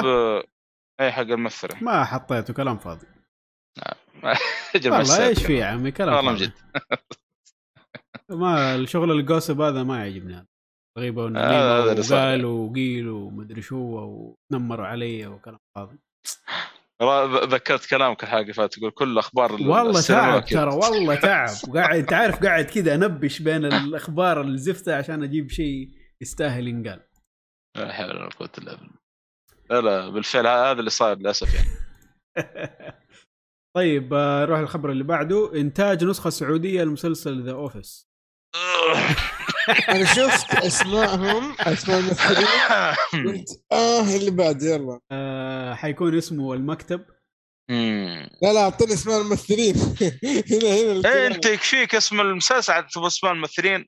هيقول لك مالك لا في ناس ما نطيقهم ترى توميفي، إحنا ما بنذكر أسماء لأن ما يعني إحنا بودكاست. والمنتج حيكون هشام فتحي، وحيكون في هذاك حق لا أكثر فهد البتيري. شكرا هذا حيكون موجود برضو. كمان أتوقع صالح أبو عمرو موجود ولا لا؟ صراحة بالنسبة لي يعني مالك التميفي زي ما قلنا، صالح أبو عمرو صح أبو إيوه، هذا بالنسبة لي ممتاز يعني بس ما أدري كيف بيسوي هنا صراحة، الخمق اللي صاير صراحة ما أدري، والحماس عندي بالسالف صراحة. والله نفس الوضع، ما في شيء جديد يعني. ما شفنا أي عمل تلفزيوني كوميدي كان يذكر من ناحية كويسة. لا تقول لي طاش مطاش الله يرضى عليك، هذا تولى والله يا طاش الناس اي والله يعني اكيد يعني هذا غيره اقول والله ولا في غيره ما ادري ترى طاش مو احنا نمدح فيه كذا الوقت ترى اول شيء كان جبار كمحتوى كذا كافكار شيء للان تاخذ من طاش وتنبسط ترى ما بقول نفس الشيء بس يعني كيف نفعل على حظنا كنا نسب نشوف مجبورين ولو بتشوف الآن إسنكات تنبسط مو مجبورين وخلاص الله المستعان. بس على الطاري يا هاب تقول شفضل يمكن ما أدري صح جاي على باب مسلسلات كلها قديمة يعني في مسلسل عربي شفته قريب لما أنا كان عشان ممثل ويعني في كم مثل صعد كان ممتاز فيه وأحداث القصة يعني تشد نوعا ما بس مشهد كان طويل صراحة 30 حلقة اللي هو 42 يوم تكلمت عنه حتى في ما أدري قبل سنة أو شيء كوميدي هذا؟ ها؟ كوميدي هذا؟ لا مو كوميدي لا إذا قصة كوميدي لا هو أنا قصة على كوميدي أيوه كوميدي ما أدري والله ما في كل أخياس اللي قاعد تطلع خاصة هو هذا اللي أقول لك فمن فين أتحمس يعني ما في شيء يعني قاعد أتذكر الحين مسلسلات اللي في رمضان لأنه أفتح السناب بعض الحين يجيبوا لك لقطات منه وكذا يعني والله أدخل بضحان كذا شيء أنا ما أدري كيف الناس تتابعه كيف ينبسطوا منه شيء يعني يجيب الغثيان صراحة شيء تافه يعني في المشكلة في ناس جايين من مشاهير اليوتيوب والله يعني لو بقوا برامجهم هناك أفضل إنهم جايين من مسلسلات هذه أكيد. حمد البدران يقول دوبي أفوت وأتوقع تحكوا عن أوفيس السعودية. نعم كنت بجاوبه اسمه قاعدين نتكلم عنه وليش ما احنا متحمسين له. مشي حالك. طيب نروح للخبر اللي بعده. وفاة منتج مسلسل ساينفيلد ديفيد شابيرو في عمر 91 سنة. الله. هذا اللي كان من الموجودين هو ايش اسمه الثاني ذاك؟ اما نسيت اسمه. عيب والله. ما اعرفه من قصة ساينفيلد. لا عمي ساينفيلد خلاص خلي. اوف مو المسلسل الكوميدي نفسه ممثل اوكي لا لا هو صرح اوكي معروف الممثل ترى ما كان مره صح هو اعترف بنفسه اصلا كممثل وككوميديان وككل حاجه مش هذا هو اعترف بنفسه ما مره يعني تعبان جدا المهم هذا هو الخبر 91 سنه ما ادري ايش اعماله غير ساينفيلد ايش سوى خلينا نشوف ممكن سوى شيء نعرفه غير ساينفيلد. طيب مين اوكي ما في شيء معروف يعني ما علينا. الخبر اللي بعده جون فافرو مخرج The Mandalorian يحمس للموسم الثالث في احتفال لأعمال ستار وورز يعني حيكون في موسم ثالث في ماندلوريان. اخي جون فافرو رهيب يا اخي ترى فنان فيلمه ذا شيف أحسن فيلم عندي يا أخي الفيلم هذاك يا أخي مع أنه فيلم بسيط قصته بسيط هذا. بس حلو في سحر أنا أقول لك في سحر عجيب روح تتفرجوا 200 مرة عجيب. ما يفرق معاك أنا كل بعد فترة أتفرجوا والله شيء عجيب اللي سواه في فيلم ذا شيف يعني تتكلم عن فيلم طبخ يعني لكن يعني ما أدري شو أقول صراحة ما أدري فيلم فن ما أعرف. وفي نفس الحفل حق ستار وورز طلع اسمه ذاك حق مثل هان سولو هان سولو اللي هو فورد اسمه هاريسون فورد حمس لجزء جديد من إنديانا جونز مع انه والله الجزء الاخير صراحه اخر جزء لانديانا جونز ما كان مره تكلمنا عنه هو كريستال سكال ولا في بعد واحد والله إنديانا جونز يعني تحس انه اللي مهتم بالسلسلة الأول ينبسط غير كذا يعني لا تحسس يعني دحين تقول لي لو رجعنا للأفلام القديمة ما حيكون شيء حلو لا ممتاز حلوة أيوة بس الجزء الرابع كان ما كان مرة صراحة آخر جزء هو مصنوع بس كيف اللي يحبوا السلسلة بس ما هو شيء فعلا تكملة شوف تتكلم عن الأفلام القديمة ولا الآخر واحد أنا قاعد أقارن الجودة القديمة مع الجديد أوكي أنا حسب تقول اللي ما شاف القديم أيوة. ما حينبسط زي اللي شافوه أيام زمان لا هي إشكالية واحدة بس اللي بتصير إنه ما هو المخرج بيكون ستيفن سبيلبرغ, ما أدري كيف صراحة, شكله ستيفن سيغال بس اللي بعده. أنا ترى ما شفت القديمة, نطيت على طول على والله شميرة شميرة, بس طبعا وقتها ما كنت داري إيش هو سلسلة إنديانا جونز. لما نزل حق كريستال سكال الثمانية ما كنت داري إيش الهرجة, بس خش رامبو مو رامبو اي رامبو, وهذا شو اسمه إنديانا جونز, والثالث اقرام ايش اسمه مثل الفيستر ستالون. ايوه في الفيلم الملاكمة روكي, كلها الثلاثة من اعلنوا عن اجزاء جديدة اتفرجتها كلها, روكي ورامبو وإنديانا جونز كلها شفتها اللي 2006 او 7 شيء زي كذا قبل ما تنزل الاجزاء الجديدة منها. أو زمان شفته. يس أيوة. لا أنا شفته قريب من ديانا جونز أذكر. تعرف اللي إيش اسمه ينزل الجزء الجديد وقتها يعني مثلاً 2008 قبل ما ينزل أنا مخلص كل شيء خلاص مشات الطب. ما شاء الله. والله يبغى لي لفة على ال. والله ترى جميلة والله. جديد وقبل ما تنزل اللعبة كمان. شوف القديم مرة ثالث زار مرة ممتاز. بالترتيب أخذها. أيوة وخاصة كان في موجود واحد من الأجزاء باجزة الثالث اللي هو. شان كونري كان موجود في أحد من الأجزاء, كان مرة ممتاز. إنديانا جونز and the last crusade.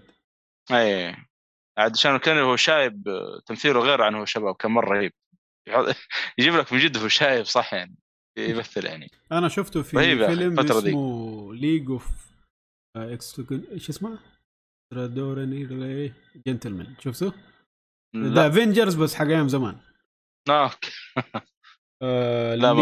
دقيقة خلينا أنطق الكلمة دي والله ما عديها لأن أنطقها. The League of Extraordinary Gentlemen, ما شفته؟ هتنبسط عليه جدا جدا جدا. 2003 أنت صالحي هتنبسط عليه من الآخر صدقني. أرسل لي في الجروب عشان شوف الوقت. يلا أرسل لك البوستر حق, ترى هو كوميك ها معلومية. أوكي أين أنت؟ رسلت لك هو في الجروب في الجروب رسلت. طيب فين وصلنا؟ أيوة جي جي إبرامز يعمل على مسلسل لعنوان سبيد ريسر تحت مظلة آبل. كنتم من معجبين سبيد ريسر ولا كان قبل وقتكم؟ ما أخبره صراحة سبيد ولا شفت شيء عنه يعني. ما تعرفوه ولا شيء؟ هذاك اللي يسوق سيارة بيضة كذا رياضية و عنده فولة بيضة عليها لا أنا أخبره ديفيد هيرسوف من يسمونه ذا اللي هو بلاك نايت مدري حقته ذيك السيارة يعني يا إيهاب مدري شايفنا شياب ولا إيش بالضبط والله يعني. ليش ما أنتوا شياب عادي أنا أتابع الأشياء القديمة هذا ما شفت طيب ممكن مويد لو كان هنا كان يعرفوه هو شايب ما شاء الله هذا جد والله اسف يا مؤيد هذا الحلقه ثقلت عليك بس يعني من محبه يعني عشانك ما انت فيه بس لو انت فيه كنا والله من محبه يا اخي لازم هذا الحمد لله اني اخوك طيب الخبر اللي بعده اعلان فيلم شي هولك تحطه في متحف شيء زي كذا يعني يا ساتر إعلان فيلم شي هولك يحصل على 78 مليون مشاهدة خلال 24 ساعة. شفت صالحي ولا لا؟ والله ما شفت الدعايات المسلسل أصلاً لا متأخر مسلسلين صراحة في مسلسل ولا فيلم؟ مسلسل أتوقع مسلسل يا أخي أتوقع مسلسل ما هو فيلم خبر كذا قرأت إنه مسلسل أيوة سيريز صح ايه انا اخبر مسلسل فانا خاف انه يعني يطلع شيء من الشخصيات اللي طلعت في المسلسلات اللي قبل قلت انا باقي لي هوك اي ومون نايت ما شفتهم انا ما تفرجت الا لوكي وما كملته ولا عجبني احي والله هي الاشكاليه انه الاشكاليه في الى الان في فيزل هذا الماشي في مارفل ما في شيء الى الان صراحه يعني الوضع كله يخوف ما ادري ايش بيسوون يعني ما ادري ايش الوضع صراحه انا ساحب عليهم من زمان طيب بمناسبه مارفل والمسلسلات مارفل تعمل على مسلسل لدير ديفل ديزني بلس هل حيرجعوا الممثل نفسه؟ هل حيجيبوا واحد ثاني؟ لا أعلم. عندك خبر عن المعلومة دي صالحي ولا لا؟ لا لا هو ما شفت والله. أنا ما ودي أحرق، لكن لا أقدر أقول لك إنه نعم بيرجع. الحرق في الموضوع. بس لا بس أقول إنه ظهر في واحد من الأعمال بس ما سكت. أوكي. إيه فخلاص. ما في يعني ما في إلا سبايدر مان أنا ححرقها، مع إني ما شفت الفيلم بس ما في إلا. أوكي. المهم طلع واحد من أعمال ديزني هذا اللي أقدر أقول يعني. خلاص لأنه يعني خلاص في عالم اسمه ذا. الام سي يو نعم. طيب الخبر اللي بعده افتتاحية فيلم توب جن 2 تحصد $160 مليون. طبعا هذا الكلام الظهر أمس، اليوم وصلت 300 مليون. والله قرب من أفلام مارفل يا ولد هذا. أيه. والله يا شباب سمعت عليه مدح مو طبيعي. واحد شافه أعرف أنا شخصيا ويمدح فيه. يعني أنا تعرف اللي قلته فيلم عادي مدري إيش، واللي شافه يقول ما شافه الأول. يعني ما أدري بيسأل هل لازم أشوفه الأول؟ ما أتوقع لازم، هو أكيد لأنه القصة كمل. بس غريب يا أخي، أنا شفت الأول بس إن شاء الله أتكلم عن الحلقات الجاية أو الحلقة الجاية. يعني كان كلاسيك، فيلم كلاسيك حق ثمانينات فاهم، وهذا اللي نزل الآن يا أخي مرة شوف يعني صراحة 300 مليون. تدري أنت يعني مقرب على دكتور سترينج هذا الجزء الثاني، مع دكتور سترينج ترى مرة يعني فجر الدنيا لما نزل ترى، يعني تقريبا رابع فيلم من أفلام مارفل من ناحية اسمه ذا البوكس أوفيس. تخيل عمين وصل عجيب صراحة. أنا ما رحت شفت هذا عشان ما شفت الأول. لا شفت الأول قريب أمس يعني. توم كروز مش مرة معاه يعني. لا ممتاز. شوف أنا مش امبسبل، تعرف السلسلة مش امبسبل، الجزء الأخير اللي سواه صراحة في السلسلة دي يعني شيء جبار. وفي فيلم اللي شفته قبل مع جاك كيلسون كان مرة ممتاز تمثيل، فتعلقت الممثل صراحة. وفي نظرية طلعت الممثل يقول إنه فامباير عشان كذا ما يكبر في السن قاعد. إيه نظرية أبو عمر هذه. هذا الشيء صح؟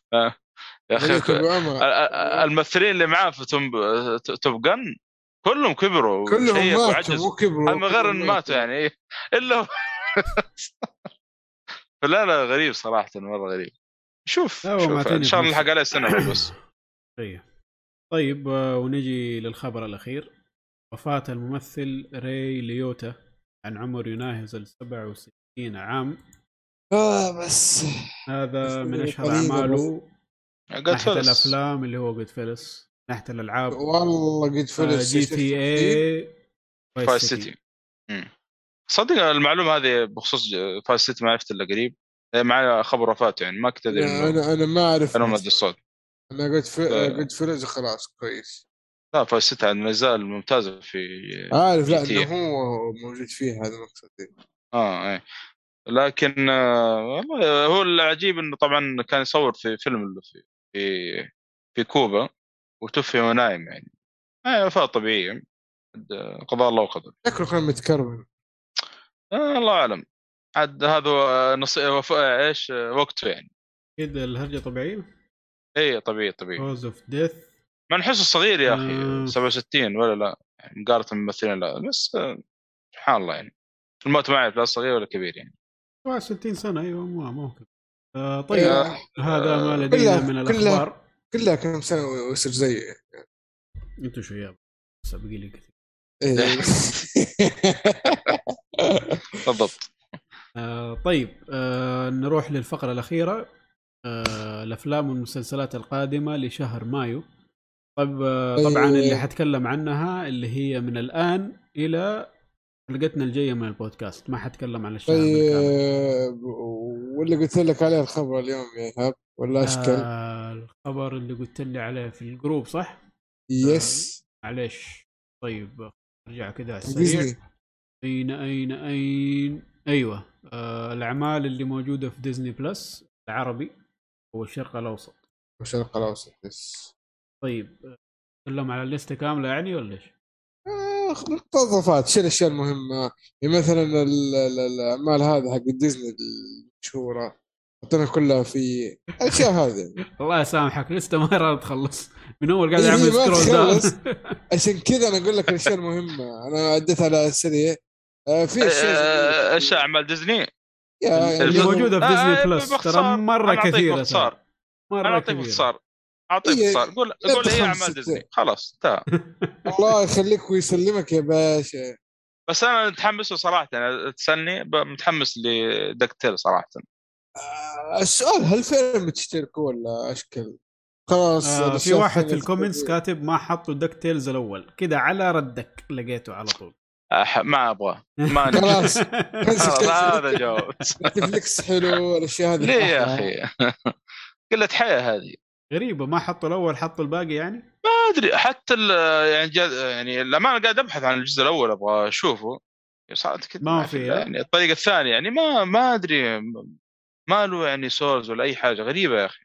أنا حاليا قاعد أتابع الثاني الأول شفته زمان على كان الثاني الظاهر مدري وين بس بدي أشوف أرجع الأول قبل ما أدخل الثاني. في ريفرنس كثير للأول وغير هذه المسلسلات الثانية يعني حتى في الكوميكس تقريبا يعني متابع من ذهب يعني. يلا عشان ما نطول أعطينا الأعمال. طيب الأفلام الجاية نبدأ بالأفلام اللي من دحين للحلقة الجاية إن شاء الله. فيلم واتشر هينزل في 3 جون. فيلم إيش؟ واتشر فيلم ثريلر دراما. بقول لكم مين الممثلين اللي فيه صراحة بس ما أعرف ولا واحد فيهم بس ما أخذ تقييمات يعني كويسة مش بطالة شيء طيب.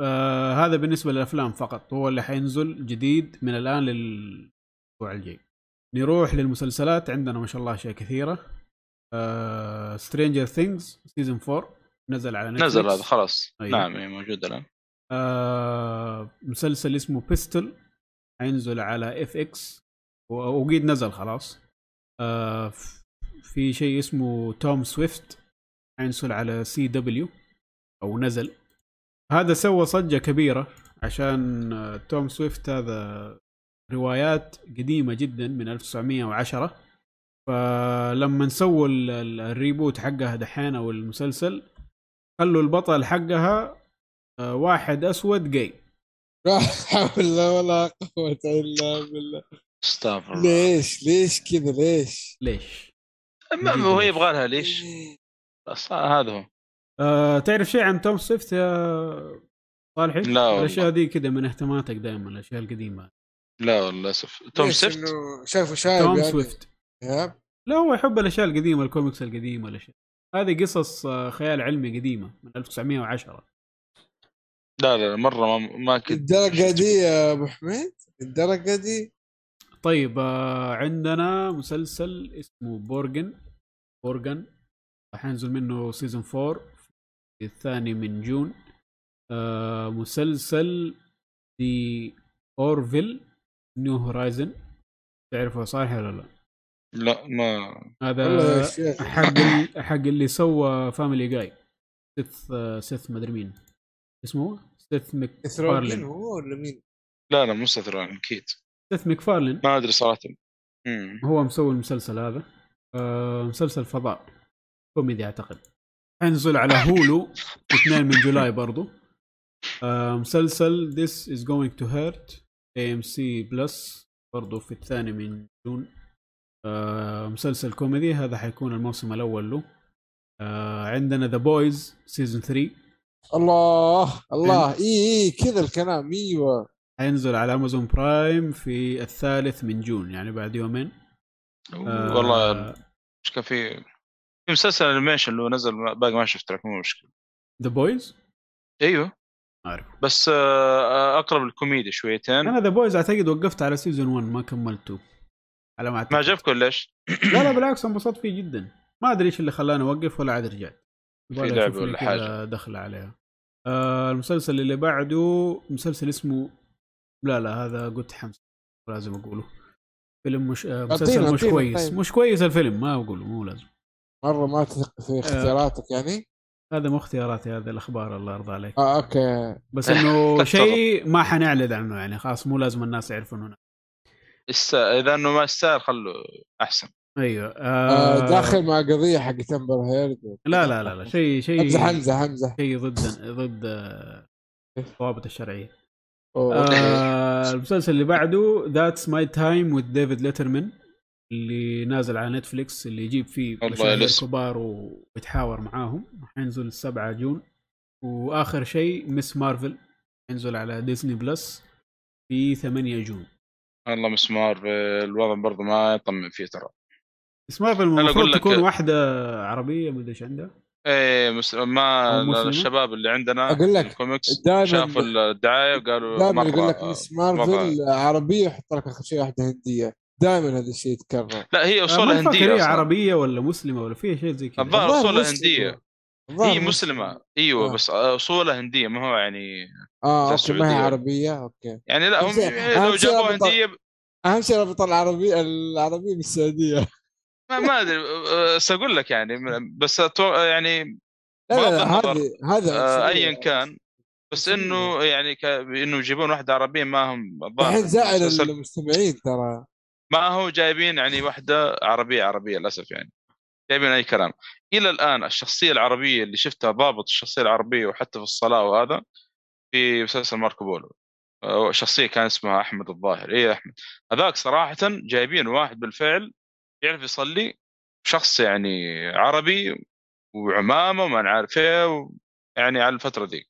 أما اللي طلع في بعد كده يعني زي الفايكنج ما ادري الصلاه ذيك كانوا يصلونها صراحه 3 ركوع وما ادري كم سجود. ايش حالك اهم شيء والفاتحه مقلب الصاف الله العظيم مع الاخلاص سوره الاخلاص وما ادري كيف، يعني شيء عجيب الصاف الله اللي قاعد اشوف. يعني ما يعني للاسف يعني اغلب الاعمال الاجنبيه كذا لما يطلعون الشخص العربي يعني عنده اسمها كمال خان يا عادي اعتقد. ايوه حتكون يا لا باكستانيه إيه مو هنديه باكستانيه او باكس اي من الكوميك ترى من الكوميك يعني. ما عندي مشكله من الكوميك الان اي انا ما عندي مشكله، لكن هي الاشكاليه بس انه يضبطون الشخصيه العربيه مو يجيبون لي هم اللي كلموك ايش اللي ما كان عاجبهم في الموضوع، كانوا حاطين اشياء ملونه شكلها كذا اتوقع ترى. على فكره للاسف في اعمال جايبين شخصيات عربيه ومسلمه وعلى اساس انه ايش تقبل الاشياء الشاذه، وهذا يعني حتى فهمهم لهذه الأشياء غلط ترى،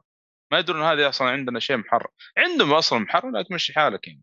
أذكر في واحدة من مسلسلات نتفليكس ما بقى حتى بقول اسمه، جايبين واحدة مسلمة وبتش في نفس الوقت طب المفروض في مدرسة ومعنها محجبة مدرويش ملتزمة، لكن صار الله العظيم يعني حمل الإنجليزي مشفرة ما أقدر أصلا لازم أعمل مونتاج على الحلقة. لا وصيك البيب لازم يكون مظبوط والله، احتمال اخوك احتمال وين حقنا فلازم يجيبوا لك ايش انه ما في حد كامل. طيب يا جماعه الخير ما اختلفنا مع حد كامل، بس مو جيبوا بالطريقه هذه. ادري فهمهم كذا الحاجات هذه غلط في غلط. مشي حالك. طيب قبل ما نختم خلينا نشوف نهايه الحلقه. كلام محمد بدران يقول لك بيطلع بشي هولك، اعتقد قصده على دير ديفل. لازم تقفل ناو وسي دبليو. سي دبليو انها تقفل ناو. يا سي دبليو. سي دبليو ايش عندهم طيب؟ ما ادري. سي دبليو مع انه سوبرمان اندلوس كان ممتاز صراحه الموسم الاول. مسلسل سي دبليو ولا قناه دي ولا ايش؟ لا القناه حقت عمل دي سي مسلسلات. ما عندهم الا اشياء دي سي يعني. ايوه كله خياس يعني. فلاش واير والشله يعني. كله مسوين اصلا يونيفرس خاص فيهم حتى. كله خياس. لا للأسف يعني، بس في مسلسلات صراحة طلعت منهم اللي هو زي سوبرمان اندروس الأخير على طول قال اوكي. لا سي دبليو تكلمنا عنه في الحلقات اللي انطشنا، سي دبليو اعمالهم كلها خايسة ما اختلفنا. بس للأسف في يعني نقول لك مسلسلين طلعوا في الأخير كذا واخر يعني الفترة الأخير كانوا ممتازين. ما ادري ايش صار في الموسم الثاني الله اعلم، هل نفس الجودة ولا لا، لانه سي دبليو بعض الحين الموسم الأول من مسلسلاته ممتاز بعدين يعني يهبطون شوية من الجودة، يدخلوا لك دراما كوين والسؤال في المراهق يعني تعرف اللي تابع اللي تابع السي دبليو يعرف ايه كلام فاضي. ايه طيب حسام الجهني اهلا وسهلا مع السلامه. يعطيكم العافيه جميعا. شكرا لحسن استماعكم وحكيتوا معانا ما شاء الله تبارك الله حوالي ساعتين الان في حلقه الترفيه. ترى يا شباب بدنا نقدم لكم محتوى اكثر بس المدير زعلان علينا يقول انتم ما تحضروا. لا لا انا صراحه مبسوط من يعني انا مع الاداره قلبا وقالبا. انا يعني انسان ادعم. لا ترمي مبررات مشكلة. انت ما لي شغل بالكلام اللي يقول احمد، انا بريء من براءه الذئب من دم يوسف، ما لي شغل في الكلام اللي يقول يوسف. انا مع الاداره، هذا اللي اقدر اقوله يعني. اي بشوف لي بودكاست ثاني، بشوف لك بودكاست ثاني ثالث رابع، انا مع الاداره. هنجرب الشباب لسه كمان ابو 3 أسابيع كذا بعدين نحكم عليهم. كمان في تيست. احنا يعني ودنا يعني الخصميات هالشيء يعني احنا كفايه فوق الخصميات خصميات يعني الواحد بيسوي له محاكمه ما ادري صراحه ايش بياخذ منه فوق الخصميات هذه. شلحنا من ملابس. ما عليك، الإدارة الجديدة إن شاء الله هتخلي بيئة العمل ممتازة بإذن إن شاء الله. طيب يعطيكم العافية. حلقة جميلة وانبسطت فيها صراحة، وإن شاء الله انبسطتوا معانا. لا تنسوا تشاركونا في رأيكم على تويتر ومنصات التواصل الاجتماعي أجمع، والحلقة حتنزل قريب إن شاء الله، تسمعوها في منصات البودكاستات كاملة بإذن الله. لا تنسوا متجر خيوط الطباعة، إذا تبغوا أي شيء 3D طابعة الأحبار حقها الخاصة فيها، تسووا مجسماتكم حياكم الله. استخدموا كود الخصم جيك فولي وحيجيكم خصم جميل بإذن الله. أي كلمة أخيرة يا شباب؟ شهيت لي بالدونت اللي وراك بس مشكلتها خضراء. دونت هذه كلمة الله يرضى عليك، ما هي دونت إلا شوف الفيد جاءت الصور اليمين اور هذه ما في دونت اور مشي بس انت اوكي طيب. انا جيعان باين. طب خلاص نقفل حلقه. ويعطيكم العافيه شباب، نشوفكم في الحلقه الجايه ان شاء الله. الى اللقاء، يعطيكم العافيه شباب، مع السلامه.